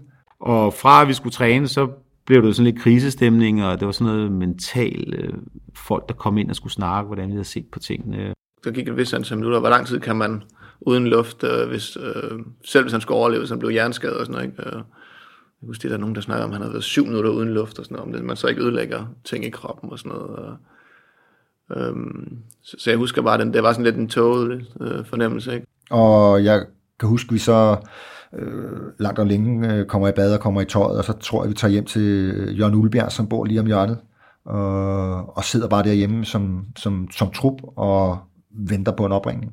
Fordi på det tidspunkt ved vi ikke, at altså for os er han jo død på det tidspunkt.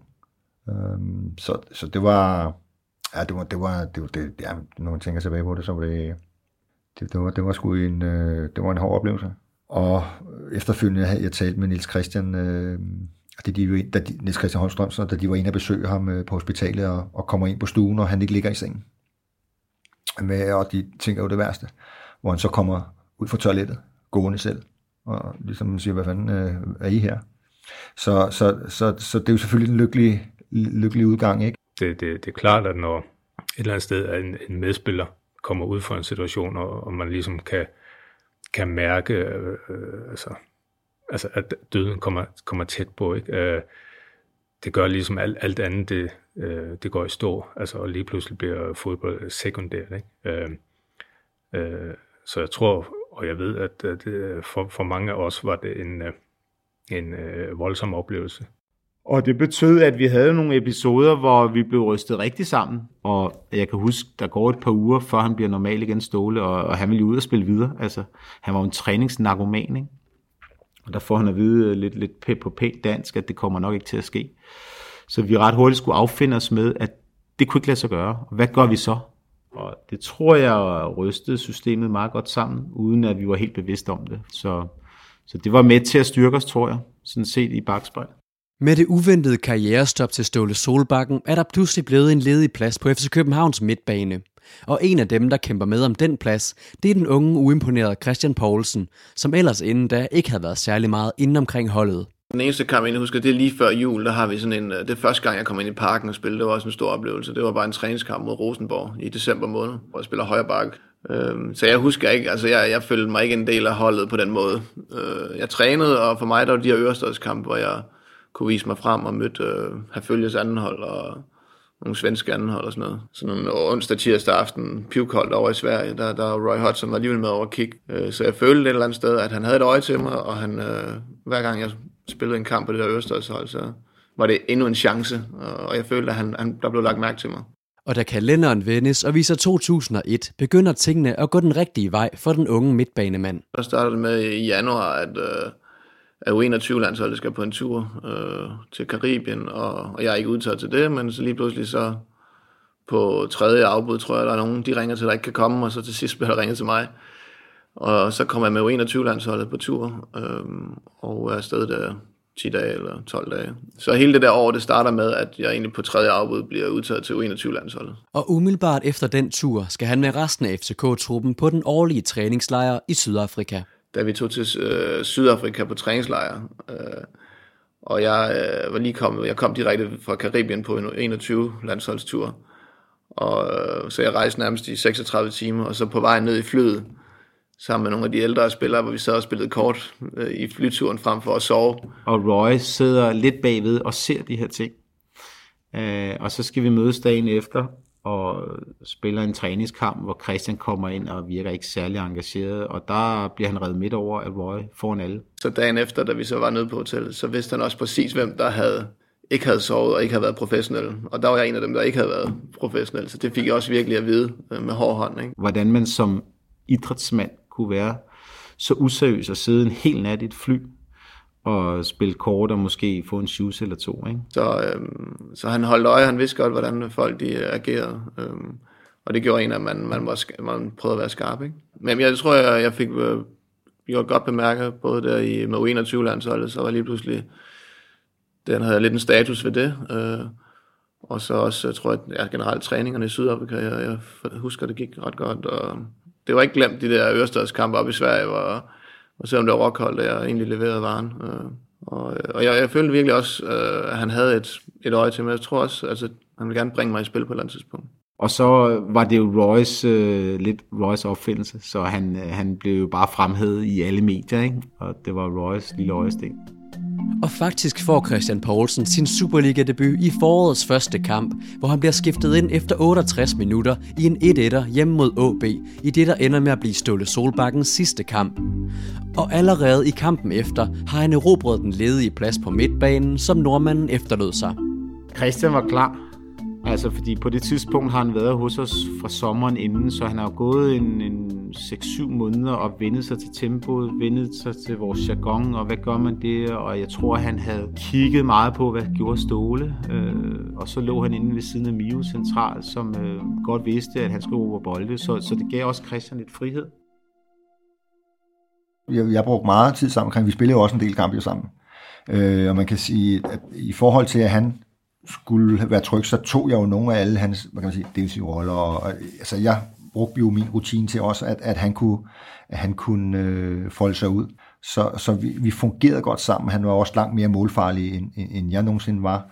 Øh, så, så han fik lidt frihed, og jeg tror, vi supplerede hinanden godt, hvor, hvor han kunne øh, agere lidt mere øh, øh, ud over isen og, og, og, og spille lidt mere øh, frit hvor jeg så kunne ligge og være en balance i holdet. Ikke? Så, så vi havde et godt makkerpar. Tidspunktet var jo spot on for Christian. Han kommer ind på et hold, der er på vej op, har en dygtig træner, og der er fuldstændig kontrol på alt. Det vil sige, at han kunne stille og roligt bevæge sig frem, og skulle ikke tage det helt store ansvar. Så han, han ramte det helt rigtige tidspunkt. Ståle var, var han kom ind, og han øh, udfyldte en rolle, og, og han bidrog med noget energi og gejst og tro på, at I kunne vinde. Og så tænkte man, okay, nu, nu er Ståle væk, hvad, hvad så ikke? Og, men men, men, Christian, øh, han gjorde det fint, og, og fra første kamp, så, så var det ikke sådan, at vi tænkte, at okay, Ståle er væk, øh, eller han kan ikke spille mere. Øh, det kommer aldrig til at gå. Altså, Christian udfyldte den rolle, øh, og, og det gik hurtigt, hvor man ligesom ikke tænkte mere over, at, at, øh, at Ståle ikke var en del af, af holdet mere. Christian Poulsen får sin startdebut hjemme mod OB i en 2-1-sejr, og han er også på holdkortet runden efter, hvor årets sværeste udekamp venter. FCK skal en tur på Brøndby Stadion. Og, og det, det er en kamp, vi ikke ønsker eller vil øh, tabe. Det er den udebanekamp, som har størst betydning for os. Everyone used to perform, especially at, at uh, Brøndby Stadium. We just wanted to play and win games against Brøndby because of uh, the atmosphere and everything and uh, the importance of the game as well. We used to fight very hard when we were there. Og for anden gang i sæsonen kan FCK-spillerne juble over en derby-sejr, da man tager fra Brøndby Stadion med en 2-1-sejr. Og faktisk bliver foråret en lang optur for københavnerne, som bare bliver stærkere og stærkere for hver kamp. Et eller andet sted kan vi fornemme, at vi måske har, har fat i noget, ikke? fordi at, uh, vi, vi tabte en kamp. Så vi blev sådan et hold, hvor alle frygtede dem lige pludselig. Og det var jo allerede, når vi stod i tunnelen på vejen på banen. Altså, der stod modstanderne og kiggede på os og tænkte, puha, det bliver hårdt i dag. Allerede når vi stod nede i spillertunnelen der, altså, vi kiggede jo ikke på de andre. Vi kiggede jo ikke på dem, vi skulle spille mod. Det var pisse ligegyldigt. Holdet begyndte bare at tro mere og mere og mere på sig selv. Altså til sidst troede vi jo ikke, vi kunne tabe, fordi vi, vi havde så meget momentum, ikke? Og han sagde også, Roy, I skal ikke være så gode venner med modstanderne, når de kommer på stadion, og, og de ser jer skal de bare vide, at der er fuld fokus for FCK, når vi står i den der hvide dragt der. Og så har jeg allerede vundet 10 procent. Bare vent og se.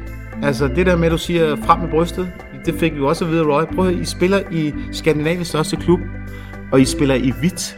Det vil sige, når I går på banen, så skal I have panden op, og I skal have kæben frem, og I skal have brystet frem. Det kræfter med ja, der er en del af det største i dansk fodbold, og det skal I bruge, og det forpligter os. Vi, vi får skabt fundamentet, og, og vi, vi har en fornemmelse af, at vi, vi, øh, vi taber ikke. Så, så vi har den der tryghed, men, men, men vi manglede ligesom det der, øh, hvor vi bare gik ind og, så, og fuldstændig smadrede de andre. Øh, fordi der var mange dygtige fodboldspillere, øh, og vi havde ligesom form, øh, formationen på plads, men vi manglede ligesom det sidste. Ikke?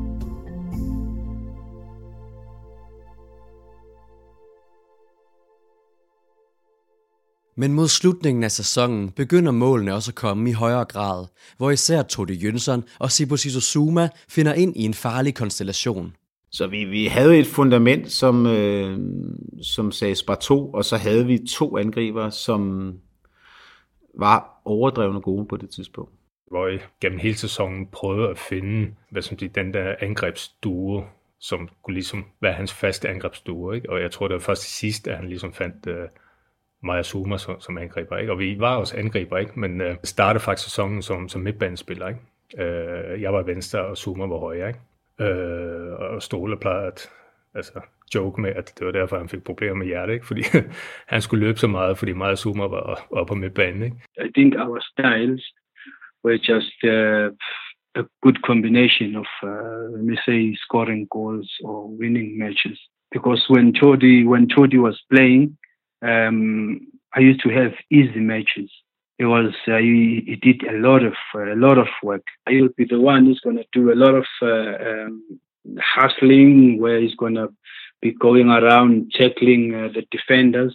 So they will give me those uh, spaces of creating something or getting an opportunity to score. Altså, nogle gange så, så har du bare en bedre kemi med, med nogle angriber. Altså, der, der er en bedre forståelse øh, øh, mellem to, to personer. Øh, og jeg føler bare, at Maja Zuma havde den der forståelse, at, at øh, han vidste, hvad jeg kunne, og hvor jeg var henne, og jeg vidste, hvor han var henne, og hvad han kunne. Øh, så vi supplerede hinanden rigtig fint. Øh, og han var, han var mere den der energiske øh, sprallebasse og øh, rigtig teknisk dygtig, ikke?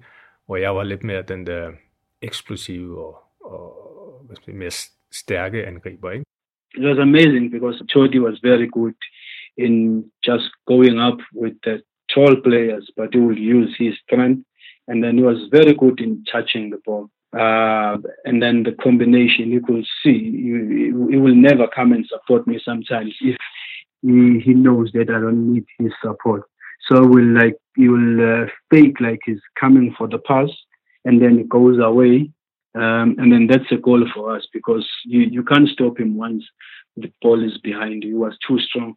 vi vidste, som, vi vidste hele tiden, altså, hvad vi kunne.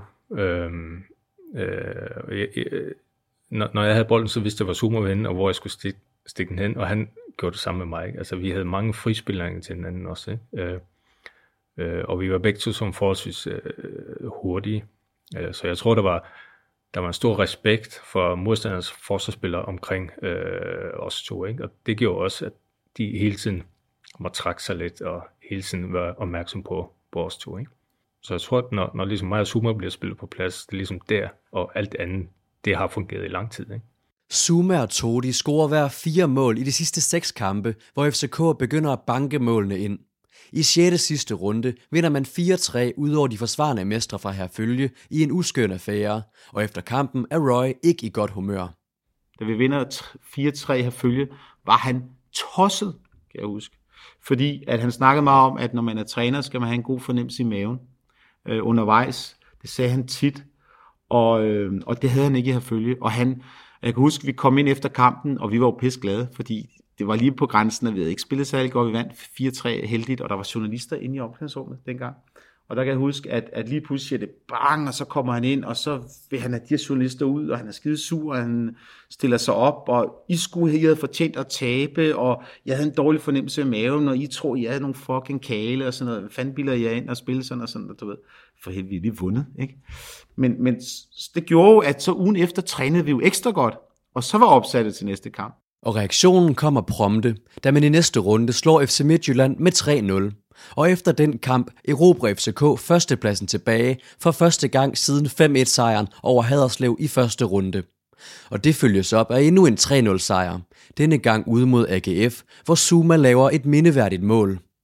Yes, where, where I dribble everyone around and, end, end score der går. Han øh, modtager en, en stikning, og så har han først får prikken forbi en forsvarsspiller, og så kommer målmand han Bøje, tror jeg det er, øh, kommer imod, og han dribler ham. Øh, og så i stedet for at sparke mål, lad, han lader som om han sparker i mål, øh, og og der kommer en AGF-forsvar i, i en glidende takling og prøver at redde bolden, men, men Zuma vælger ikke at sparke på mål, og så går han bare forbi forsvarsspilleren og putter den ind.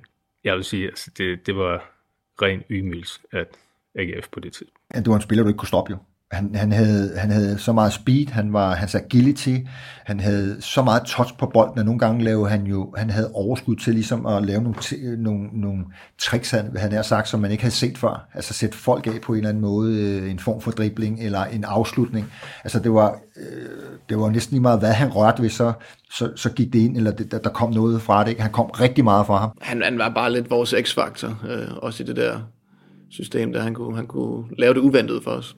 Og så var han bare en spiller, som, som var vældig, og som, man, som, som modstanderen havde respekt for. De gik hårdt til ham, men, men det var sådan, de forsøgte ikke at tage ham ud af kampen på, på, sådan, en, på sådan en brutal eller øh, usportslig måde. Det gjorde de ikke, altså, fordi han var den ydmyge type, som han var, og entertainer og sådan noget. Så, og det, det, det skal man jo, det skulle man jo ikke byde ham, fordi det var, det var han jo for dygtig til.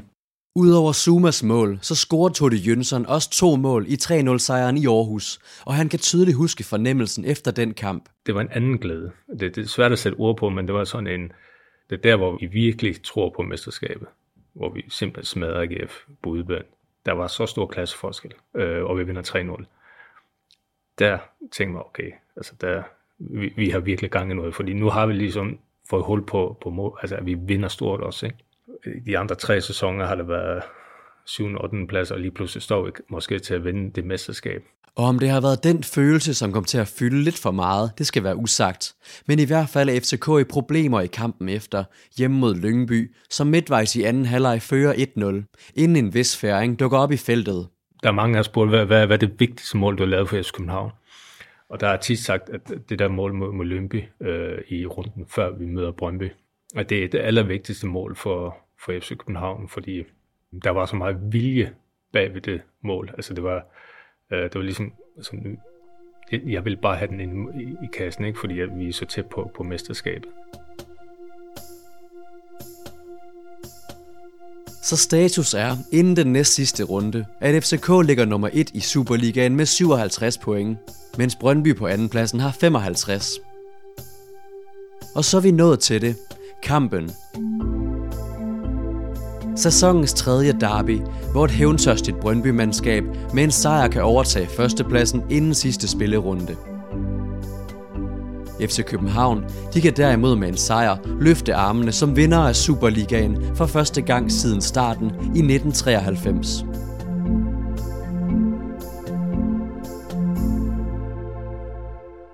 Jamen, det var så skældsættende, at jeg får gåsehud, bare når du nævner det, fordi at at det illustrerer meget godt, hvor klubben var. Altså, der var en overgang fra at have startet op, og nogle år, hvor det ikke rigtig fungerede, nye træner, nye spillere.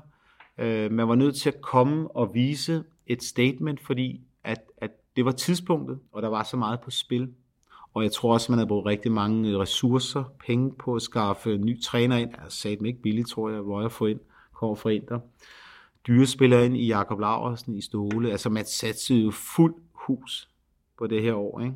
Altså for mit vedkommende var jeg jo meget mere tavs, øh, meget mere fokuseret, og, og den her kamp var jo ekstremt vigtig. Øh, selvom vi havde øh, spillet en super sæson, og vi var, vi var, vi var jo sådan overbevist om, at der ikke nogen kunne slå os, så vidste vi jo godt, at, at den her kamp var så vigtig, at hvis vi taber, så er det ikke nok, vi vinder i den sidste kamp. Det var så var det helt op til Brøndby. Og, og selvfølgelig også en rigtig følelsesladet sæson allerede på det tidspunkt med, med, med episoden med Ståle Solbakken, og, og lige pludselig er jeg, jeg kommer ind og, omkring holdet, og så skal starte ind i sådan en kamp også. Så det var på mange måder øh, ja, årets kamp. Øhm, og øh, ja, jeg husker også, øh, sådan har jeg altid været med fodbold, at jeg virkelig også var nervøs øh, til den her kamp, øh, og virkelig spændt. Men FCK er uden en af sine farligste spillere. Tode Jønsson fik i den foregående kamp mod Lyngby en skade, som holder ham ude af årets opgør. Altså alt er relativt, men, men altså, altså, det, det, det var forfærdeligt. Fordi at, øh, altså hvis man tænker hen den historik med, øh, altså i den periode, jeg havde været i København, det var min fjerde, ikke? og de tre øh, sæsoner før var, var elendige. Ikke? Øh, og så nu står vi der til ligesom at, at vinde mesterskabet på en dag mod Brøndby inde i parken, fuld stadion, og så ikke være med og hvor man, hvor man på det tidspunkt var en, en, vigtig brik af, af holdet. Ikke? Så, så det var det var meget øh, ja, skuffende for, for mig personligt også. You know, when we when we come to parking before the game, we always drive to the back. So uh, I remember I parked my car while I was getting my uh, my bag uh, on the back seat. Uh, there was two camera guys there. And then I did a very short interview. They were asking me about the game. I said because I uh, I, I felt that we, we, there was no way that we could we could lose that game that day. I told them that uh, if we play like we've been playing this season, this game is going to be very easy because you know I was the whole team like from our goalkeeper to to me up front. It was just we, we knew that it was going to be very difficult for, for to beat us that day. Vi går ind med, med, med en sindssyg selvtillid øh, i en fantastisk ramme. Øh, og hele Danmark sidder og ser, der er fuldt hus i parken. It was just a very beautiful day of football because the weather was amazing as well that day. Altså det føles som om, vi har rimelig kontrol. Og jeg tror også, vi kommer foran med, med Christian Poulsen. På et tidspunkt i første halvleg der er et hjørnspark, hvor jeg øh, hvor den kommer ind over, og hvor jeg får, kommer højst og, og får scoret, og vild eufori, og, og vi fører 1-0. Øh, og jeg mener, vi går til pausen, øh, hvor vi fører 1-0 der. Øh, og øh, jeg husker øh, der i parken, egentlig, eller i pausen, og jeg sådan der, jeg øh, føler, at jeg er sådan lidt rystet, og jeg ved ikke, om jeg havde bilder mig ind, jeg har slået hovedet, eller et eller andet. Øh, men der, det er måske også, at det, at det hele bare øh, kører, og 1-0, og fuldt hus i, i parken, og og det er sådan, jeg tror, det er lige før, det kommer over for mig. Jeg, jeg tror lige, jeg har et, et, et glemt, hvor jeg tænker, okay, øh, skal jeg ud, eller skal jeg sige et eller andet til træneren, eller... Øh, men øh, jeg tror, det er Niklas Jensen, der ligesom, jeg ved ikke, om han får set mig, eller, eller får sagt et eller andet, øh, er du okay, Christian, eller for grint, eller gjort et eller andet, hvor jeg sådan lige får kommet ned igen. Og, øh, og så bliver jeg sådan mentalt klar til anden halvleg. Og mens spillerne er på vej ind til anden halvleg, så tager vi lige en tur tilbage til Sydafrika sammen med Sibusi Zuma. Tilbage til den gang, han som ung fattig knægt rendte rundt og trænede, og hvor de bumpede og tørre baner, gjorde det oplagt at træne nogle helt særlige ting.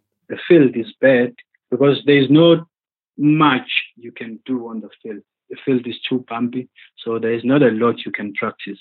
So these high kicks are some of the things that when you get time you can do it, uh, but on your own time. So I used to do that with uh, a friend of mine. So he was working on his uh, crosses, and uh, I will just uh, try and connect uh, with the ball because those uh, those uh, are, are some of the things you can practice because of the field. It's difficult when you start. Men øvelse gør som bekendt mester, og efterhånden blev Zuma bedre og bedre til sparkene i luften. Well, it's uh, everything is in how you time the ball and how you can lift your body. You know, your timing. Timing is everything, but as well as the cross. The cross is very important. I will have a friend of mine uh, crossing about 10, 15 balls, and then I will try and try and try uh, until I started connecting with the ball nicely. So it's a matter of uh, when the cross you see, this is the cross. Then you just make sure that you shape your body and uh, you get to a good stand to to go up and, and connect with the ball. Then the, the next step was uh, to make sure that the angle is correct and everything. So you're gonna hit the target sometimes. Sometimes you miss. It happens. Og faktisk var det lige præcis, hvad der skete for Zuma, ganske kort tid før han er på vej på banen til anden halvleg mod Brøndby den 10. juni 2001. I think it was uh, a training session a day before the game, if not two days. A training, there was a cross on the right, a very hard cross, and it was uh, it was really high. And then I just, from sprinting going forward, I just turned and then went for a scissor kick. Uh, I connected with the ball perfectly, but I missed. It went over the bar. And then fast forward a day or two days later,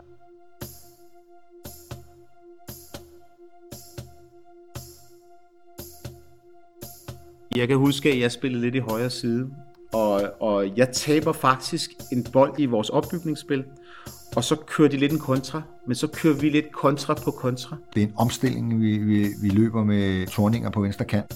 Så ryger den ud til Torninger, der tager et træk, kigger lige op og tipper den ind. Sådan lidt, lidt casual på en eller anden måde. Zuma, der har ryggen til, til Måns Kro. Og så, så vælger han jo at, at, at, at tage den med brystet, og det er jo langt udefra. Altså, hvis det var mig, så ville jeg have, have, have tæmmet bolden og måske spille den bagud, for ligesom at beholde bolden i angrebet. Men man zoomer vælger en helt anden løsning, ikke? Da den rammer brystet, så er det så nærmest tiden står stille. uh, I think the chest, the chest taking the ball up was uh, was the key as well because as soon as I saw the height of the ball going up, because I just had the ball very well, it was perfect. Then uh, that's when as well I started believing that okay, no. On that split second, I decided okay, let me do it, and then I just went. Og så er det kun Zuma med de bevægelser, han har, øh, som, øh, som vi totalt teknisk veludført. Øh, først med det ene fod op, og så med den anden.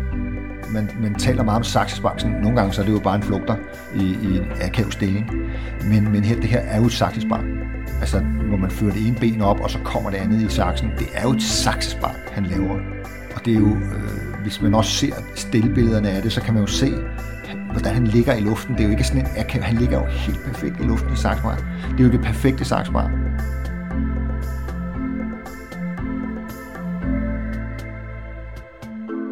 Så en kæmpe bue over øh, fra venstre over mod højre. Må ikke tiden har stået lidt stille i det øjeblik, hvor, hvor, hvor altså på alle, når man ser bare bolden. Rammer den ind, eller rammer den overlæg? Ram, altså, Hvor, hvor Måns Krog, han sådan lige tager hånden ned, og så kan han se, at han kan ikke nå at reagere på den, og så kører den i en lang bue øh, over hjørnet. altså Mogens Krog, han er jo prisgivet, altså om han så var hoppet efter den, men han bliver selvfølgelig overrasket over, at den som kom, men om han så var gået efter den, så han aldrig nået den. Og det, det var bare, ja, det var det vildeste. Til at starte med troede man det ikke rigtigt. Altså, øh, at Zuma kunne finde på at lave sådan et mål. Øh, og bolden kunne lige så godt gået forbi, eller han kunne ikke have ramt den. Eller, altså, der er jo sket så mange andre ting, hvor man så bagefter har sagt, altså, hvad, hvad har han gang i, ikke? Once I hit it, once once I connect with the ball, before I turn and look, I uh, I can feel that if I hit the target, it's a goal. Someone who scores goals all the time will tell you that you can feel it when it leaves your foot, that it's going in. Jeg får fuld, fuldstændig kuldegysninger, når jeg sidder og snakker om det, og sådan prøver at, at huske tilbage i billeder. Den der måde, hvor Zuma kigger rundt. Han tager sine arme op, og Mogens Krog står bare og kigger derovre i sidenettet, ikke? og Per Nielsen står der med ryggen til sparkeren, ikke? fordi han aner ikke, hvad der foregår. Ikke? Altså, det er helt grotesk. Men så ender det i, i, i bunke øh, med en helt fantastisk scoring, og som jo er ikonisk øh, legendarisk, og hvad ved jeg ikke han overhovedet overvejer at lave saksespark fra så skæv en vinkel og, og fra så lang afstand, nærmest øh, ude for det helt store felt. Øh, Det, det er vanvittigt, synes jeg. Not any player can just decide to go to that position, chest the ball up, and then you you can embarrass yourself doing that. But uh, I had so much belief because I've done these things. Det har også noget med at gøre, at Zuma kommer fra, hvor han kommer, og øh, en eller anden, han er en artist i sig, og Øh, jeg synes stadig den dag i dag, at det er et af de allerflotteste mål, øh, jeg har set, øh, fordi det er så vanvittigt, at han, at han overhovedet overvejer at, at begynde på at, at lave et saksespark på den afstand. I don't know how to call it. It's a perfect day. I mean, on on a game like that, and you score you score that that kind of a goal. It was it was really amazing. I've watched it so many times. I mean, I can um, I can just flip my phone and then decide, okay, let me let, let me just because it, it's been a while, let me just look at it. It still amazes me, you know. The it's it's it's really an amazing goal. I, I'm happy that I score a goal like that for for for for FC Copenhagen on a day like that. Men selvom det godt kan føles sådan, så er kampen ikke forbi endnu. Og faktisk får Brøndby reduceret ved Per Nielsen 10 minutter senere. Og pludselig er kampen igen åben. Det bobler jo lidt frem og tilbage, og altså det næste mål vil jo lukke kampen, kan man sige, eller åbne mesterskabet op igen, ikke? Altså så og på det, en enkelt fejl, og, og jo lidt tættere vi kommer på, bliver man måske også lidt mere nervøs. Så det er jo først ligesom, da, da, da Pascal Simpson, han lukker den 10 minutter før tid, eller sådan noget, med, på forreste stolpe der, en tab ind, ikke? som, okay. Det er ligesom der, hvor man siger, at Brøndby kan ikke komme tilbage. Og så, så, så kan man jo næsten ikke spille kampen færdig. Altså. Men tiden render ud, og FC København kan med 3-1-sejren lade sig hylde som danske mestre for anden gang i klubbens historie, og for første gang efter otte magre år. Kæmpe, kæmpe, kæmpe, kæmpe, kæmpe forløsning øh, for alle, men måske endnu mere for nogle af dem, som havde været med så længe. Øh, også for Roy, tænker jeg, fordi det, det var missionen. Øh, og for, for, for ledelsen, altså om det var Flemming Østergaard og Niels Christian Holmstrøm og alle de folk, som, jeg tror bare, det var der var så meget sult efter, at det, der skulle, at det skulle ske. Og så på den måde, det, det, det, det kan jo næsten ikke beskrives bedre. Men faktisk er der lige et enkelt lille kapitel at tilføje til historien, for at den kan beskrives endnu bedre. For i sidste spillerunde skab CK en tur til Odense og spillede på det selv samme stadion, hvor københavnerne på sidste spilledag i 1994 smed guldet, og hvor Michael Mio spillede en uheldig hovedrolle. Syv år senere kan han endelig få lov til at råde bod på fejlen fra den gang – og den lejlighed benytter den ellers målfattige midtbanemand sig af, da han scorer kampens eneste mål. Ja, selvfølgelig kan jeg huske det mål der. Altså, det er Zuma, Zuma ligger, ligger den op til, til mig, og så sparker jeg på den første gang, og i øvrigt med Karim Sasa på mål. Øh, og så rammer jeg den faktisk en lille smule skæv, så den, altså på ydersiden af, af, af foden, så den brækker ud og sidder helt op i, i hjørnet. Øh, og jeg ved ikke, om det er overraskelse eller eufori, eller hvad pokker det er, men så jeg løber hele vejen fra, fra, fra den ende, ned til vores fans, ned den anden ende øh, af banen, med, med alle de andre spillere i, i hælene. Altså, det var ligesom et punktum. For mig betød det også rigtig meget, at for otte år tidligere var med til at miste mesterskabet på Odense Stadion, hvor jeg også var involveret i et mål. Så det var ligesom om, ringen var bare sluttet. Det var bare det rigtige sted at skulle. Altså, det var ligesom meant to be.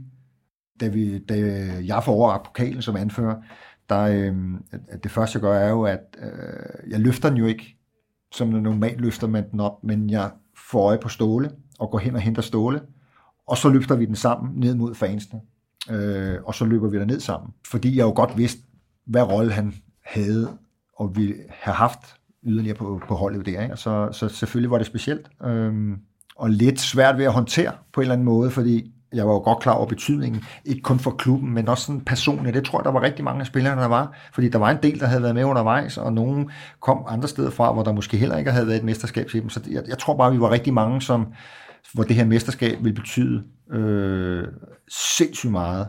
Jeg har været i FC København i tre år på det tidspunkt. Jeg tror, det er mit fjerde år. Øh, og vi har sluttet med 7-8 alle sæsoner. Og så lige pludselig, så vender det hvad skal man sige, så, så alt det pres, der har været i de forrige sæsoner, bliver ligesom forløst i den her sæson. Vi havde store ambitioner i FC København, og mange dygtige spillere, og mange tilskuere, mange fans, og flere og flere sponsorer, og medierne var efter os, og, og, og, og over os hele tiden. Øh, men vi har ikke formået at, at, at klare det. Øh, og, og vi blev altså, og det var det var det sted ydmygende at blive massiv øh, med de ambitioner, og de spiller. Og så at vinde øh, hvad skal man sige, mesterskabet øh, i en kamp mod Brøndby, altså det var, det var helt fantastisk et eller andet sted, at, at det endelig lykkedes, ikke? For, fordi at folk var, altså alle var glade, ikke? Øh, og, og helt høje af, af den her sejr, sejr, ikke? Så det var en, en forløsning vi var med til at skrive noget historie, og vi var med til at skabe noget, som bare er gået fremad og fremad og fremad. Og det var øh, måske det allervigtigste år for klubbens historie. Jeg tror allerede det at starte med lidt den vinderkultur, som der er i klubben. Hvad vil sige at skulle vinde, eller øh, øh, at vinde, når man skal? Det er jo, det er jo svært at håndtere. Så, så du skal jo være lavet af noget specielt, når man spiller i så stor en klub. Jeg var med i nogle år efter, og, og var ikke på, på det ypperste. Jeg havde lidt små skavanker, men jeg nåede stadigvæk at have en andel i nogle af de mesterskaber, vi fik. Øh, øh, og, og efter den tid, der begyndte, der begyndte folk, øh, i hvert fald internt, at forstå, at nu var man en del af, af topfodbold i Danmark på mange parametre, med, spillerne rent sportsligt, at, at nu forpligtede det at spille i FCK's trøje. Men efter den der episode med Zuma, der har man virkelig begyndt at forstå, også tror jeg på ledelsesplan, at, at der var meget substans i det her. For hvad er FCK for en størrelse, da man starter op i starten? Jamen, det er en sammenslutning af to klubber, og vi håber at blive en magtfaktor. Men der begyndte man virkelig at vise tænder. Og så tog man jo skridtet yderligere og fulgte op på tingene. Så det var sådan en øjenåbner, tror jeg, øh, for mange mennesker. Øh, og, øh, og, og man har jo stort set ikke kigget sig, sig bagud siden. Det mål er ligesom symbol på, hvad skal man sige, det der vi ligesom vender hele, øh, hvad skal man sige, øh, mm, øh, magtbalancen i, i, i forhold til, til Brøndby. Ikke? Så, så, så for FC København er det, øh, er det meget øh, vigtigt og, og historisk mål. But it was so important to win that match that day to win the league in Parken. And don't put away the fact that we are playing Brøndby in Parken. And it's such an amazing goal on a special day. The stadium is packed, full. And we're winning the league after so many years. So you see, you know, you put all of that together. I don't think they have a word for that. It's really an amazing feeling, man. You can't, I can't, I can't describe it for you, man. Um, and then to chop it off it's goal. And um, I think uh, those moments were the ones who made everyone believe that we can continue winning the league.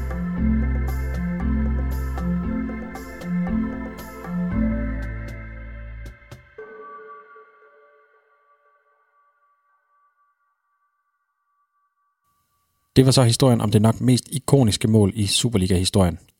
En stor tak skal lyde til de medvirkende, til dem, der støttede crowdfunding-kampagnen i sin tid, og til alle dem, der har lyttet med og skrevet kommentarer på Twitter, Facebook osv. Her fra min redaktørstol skal der også lyde en stor tak til Anders Ryhauke og Lasse Ørum Klinke, der i sin tid præsenterede ideen om Superligaens største øjeblikke for os her på Mediano. De her indtil videre seks udsendelser er vi enormt glade for at have udgivet, og jeg glæder mig helt vildt til at tage hul på endnu flere i samarbejde med Arbejdernes Landsbank i 2019. Det er nemlig dem, der er den fremtidige partner der. Hvis du har forslag til historier eller begivenheder, der egner sig til at blive fortalt i det her format, så hold øje med Facebook og Twitter, hvor vi i den kommende tid vil åbne op for forslag til de næste afsnit i serien. Tak fordi du lyttede med. Vi høres ved.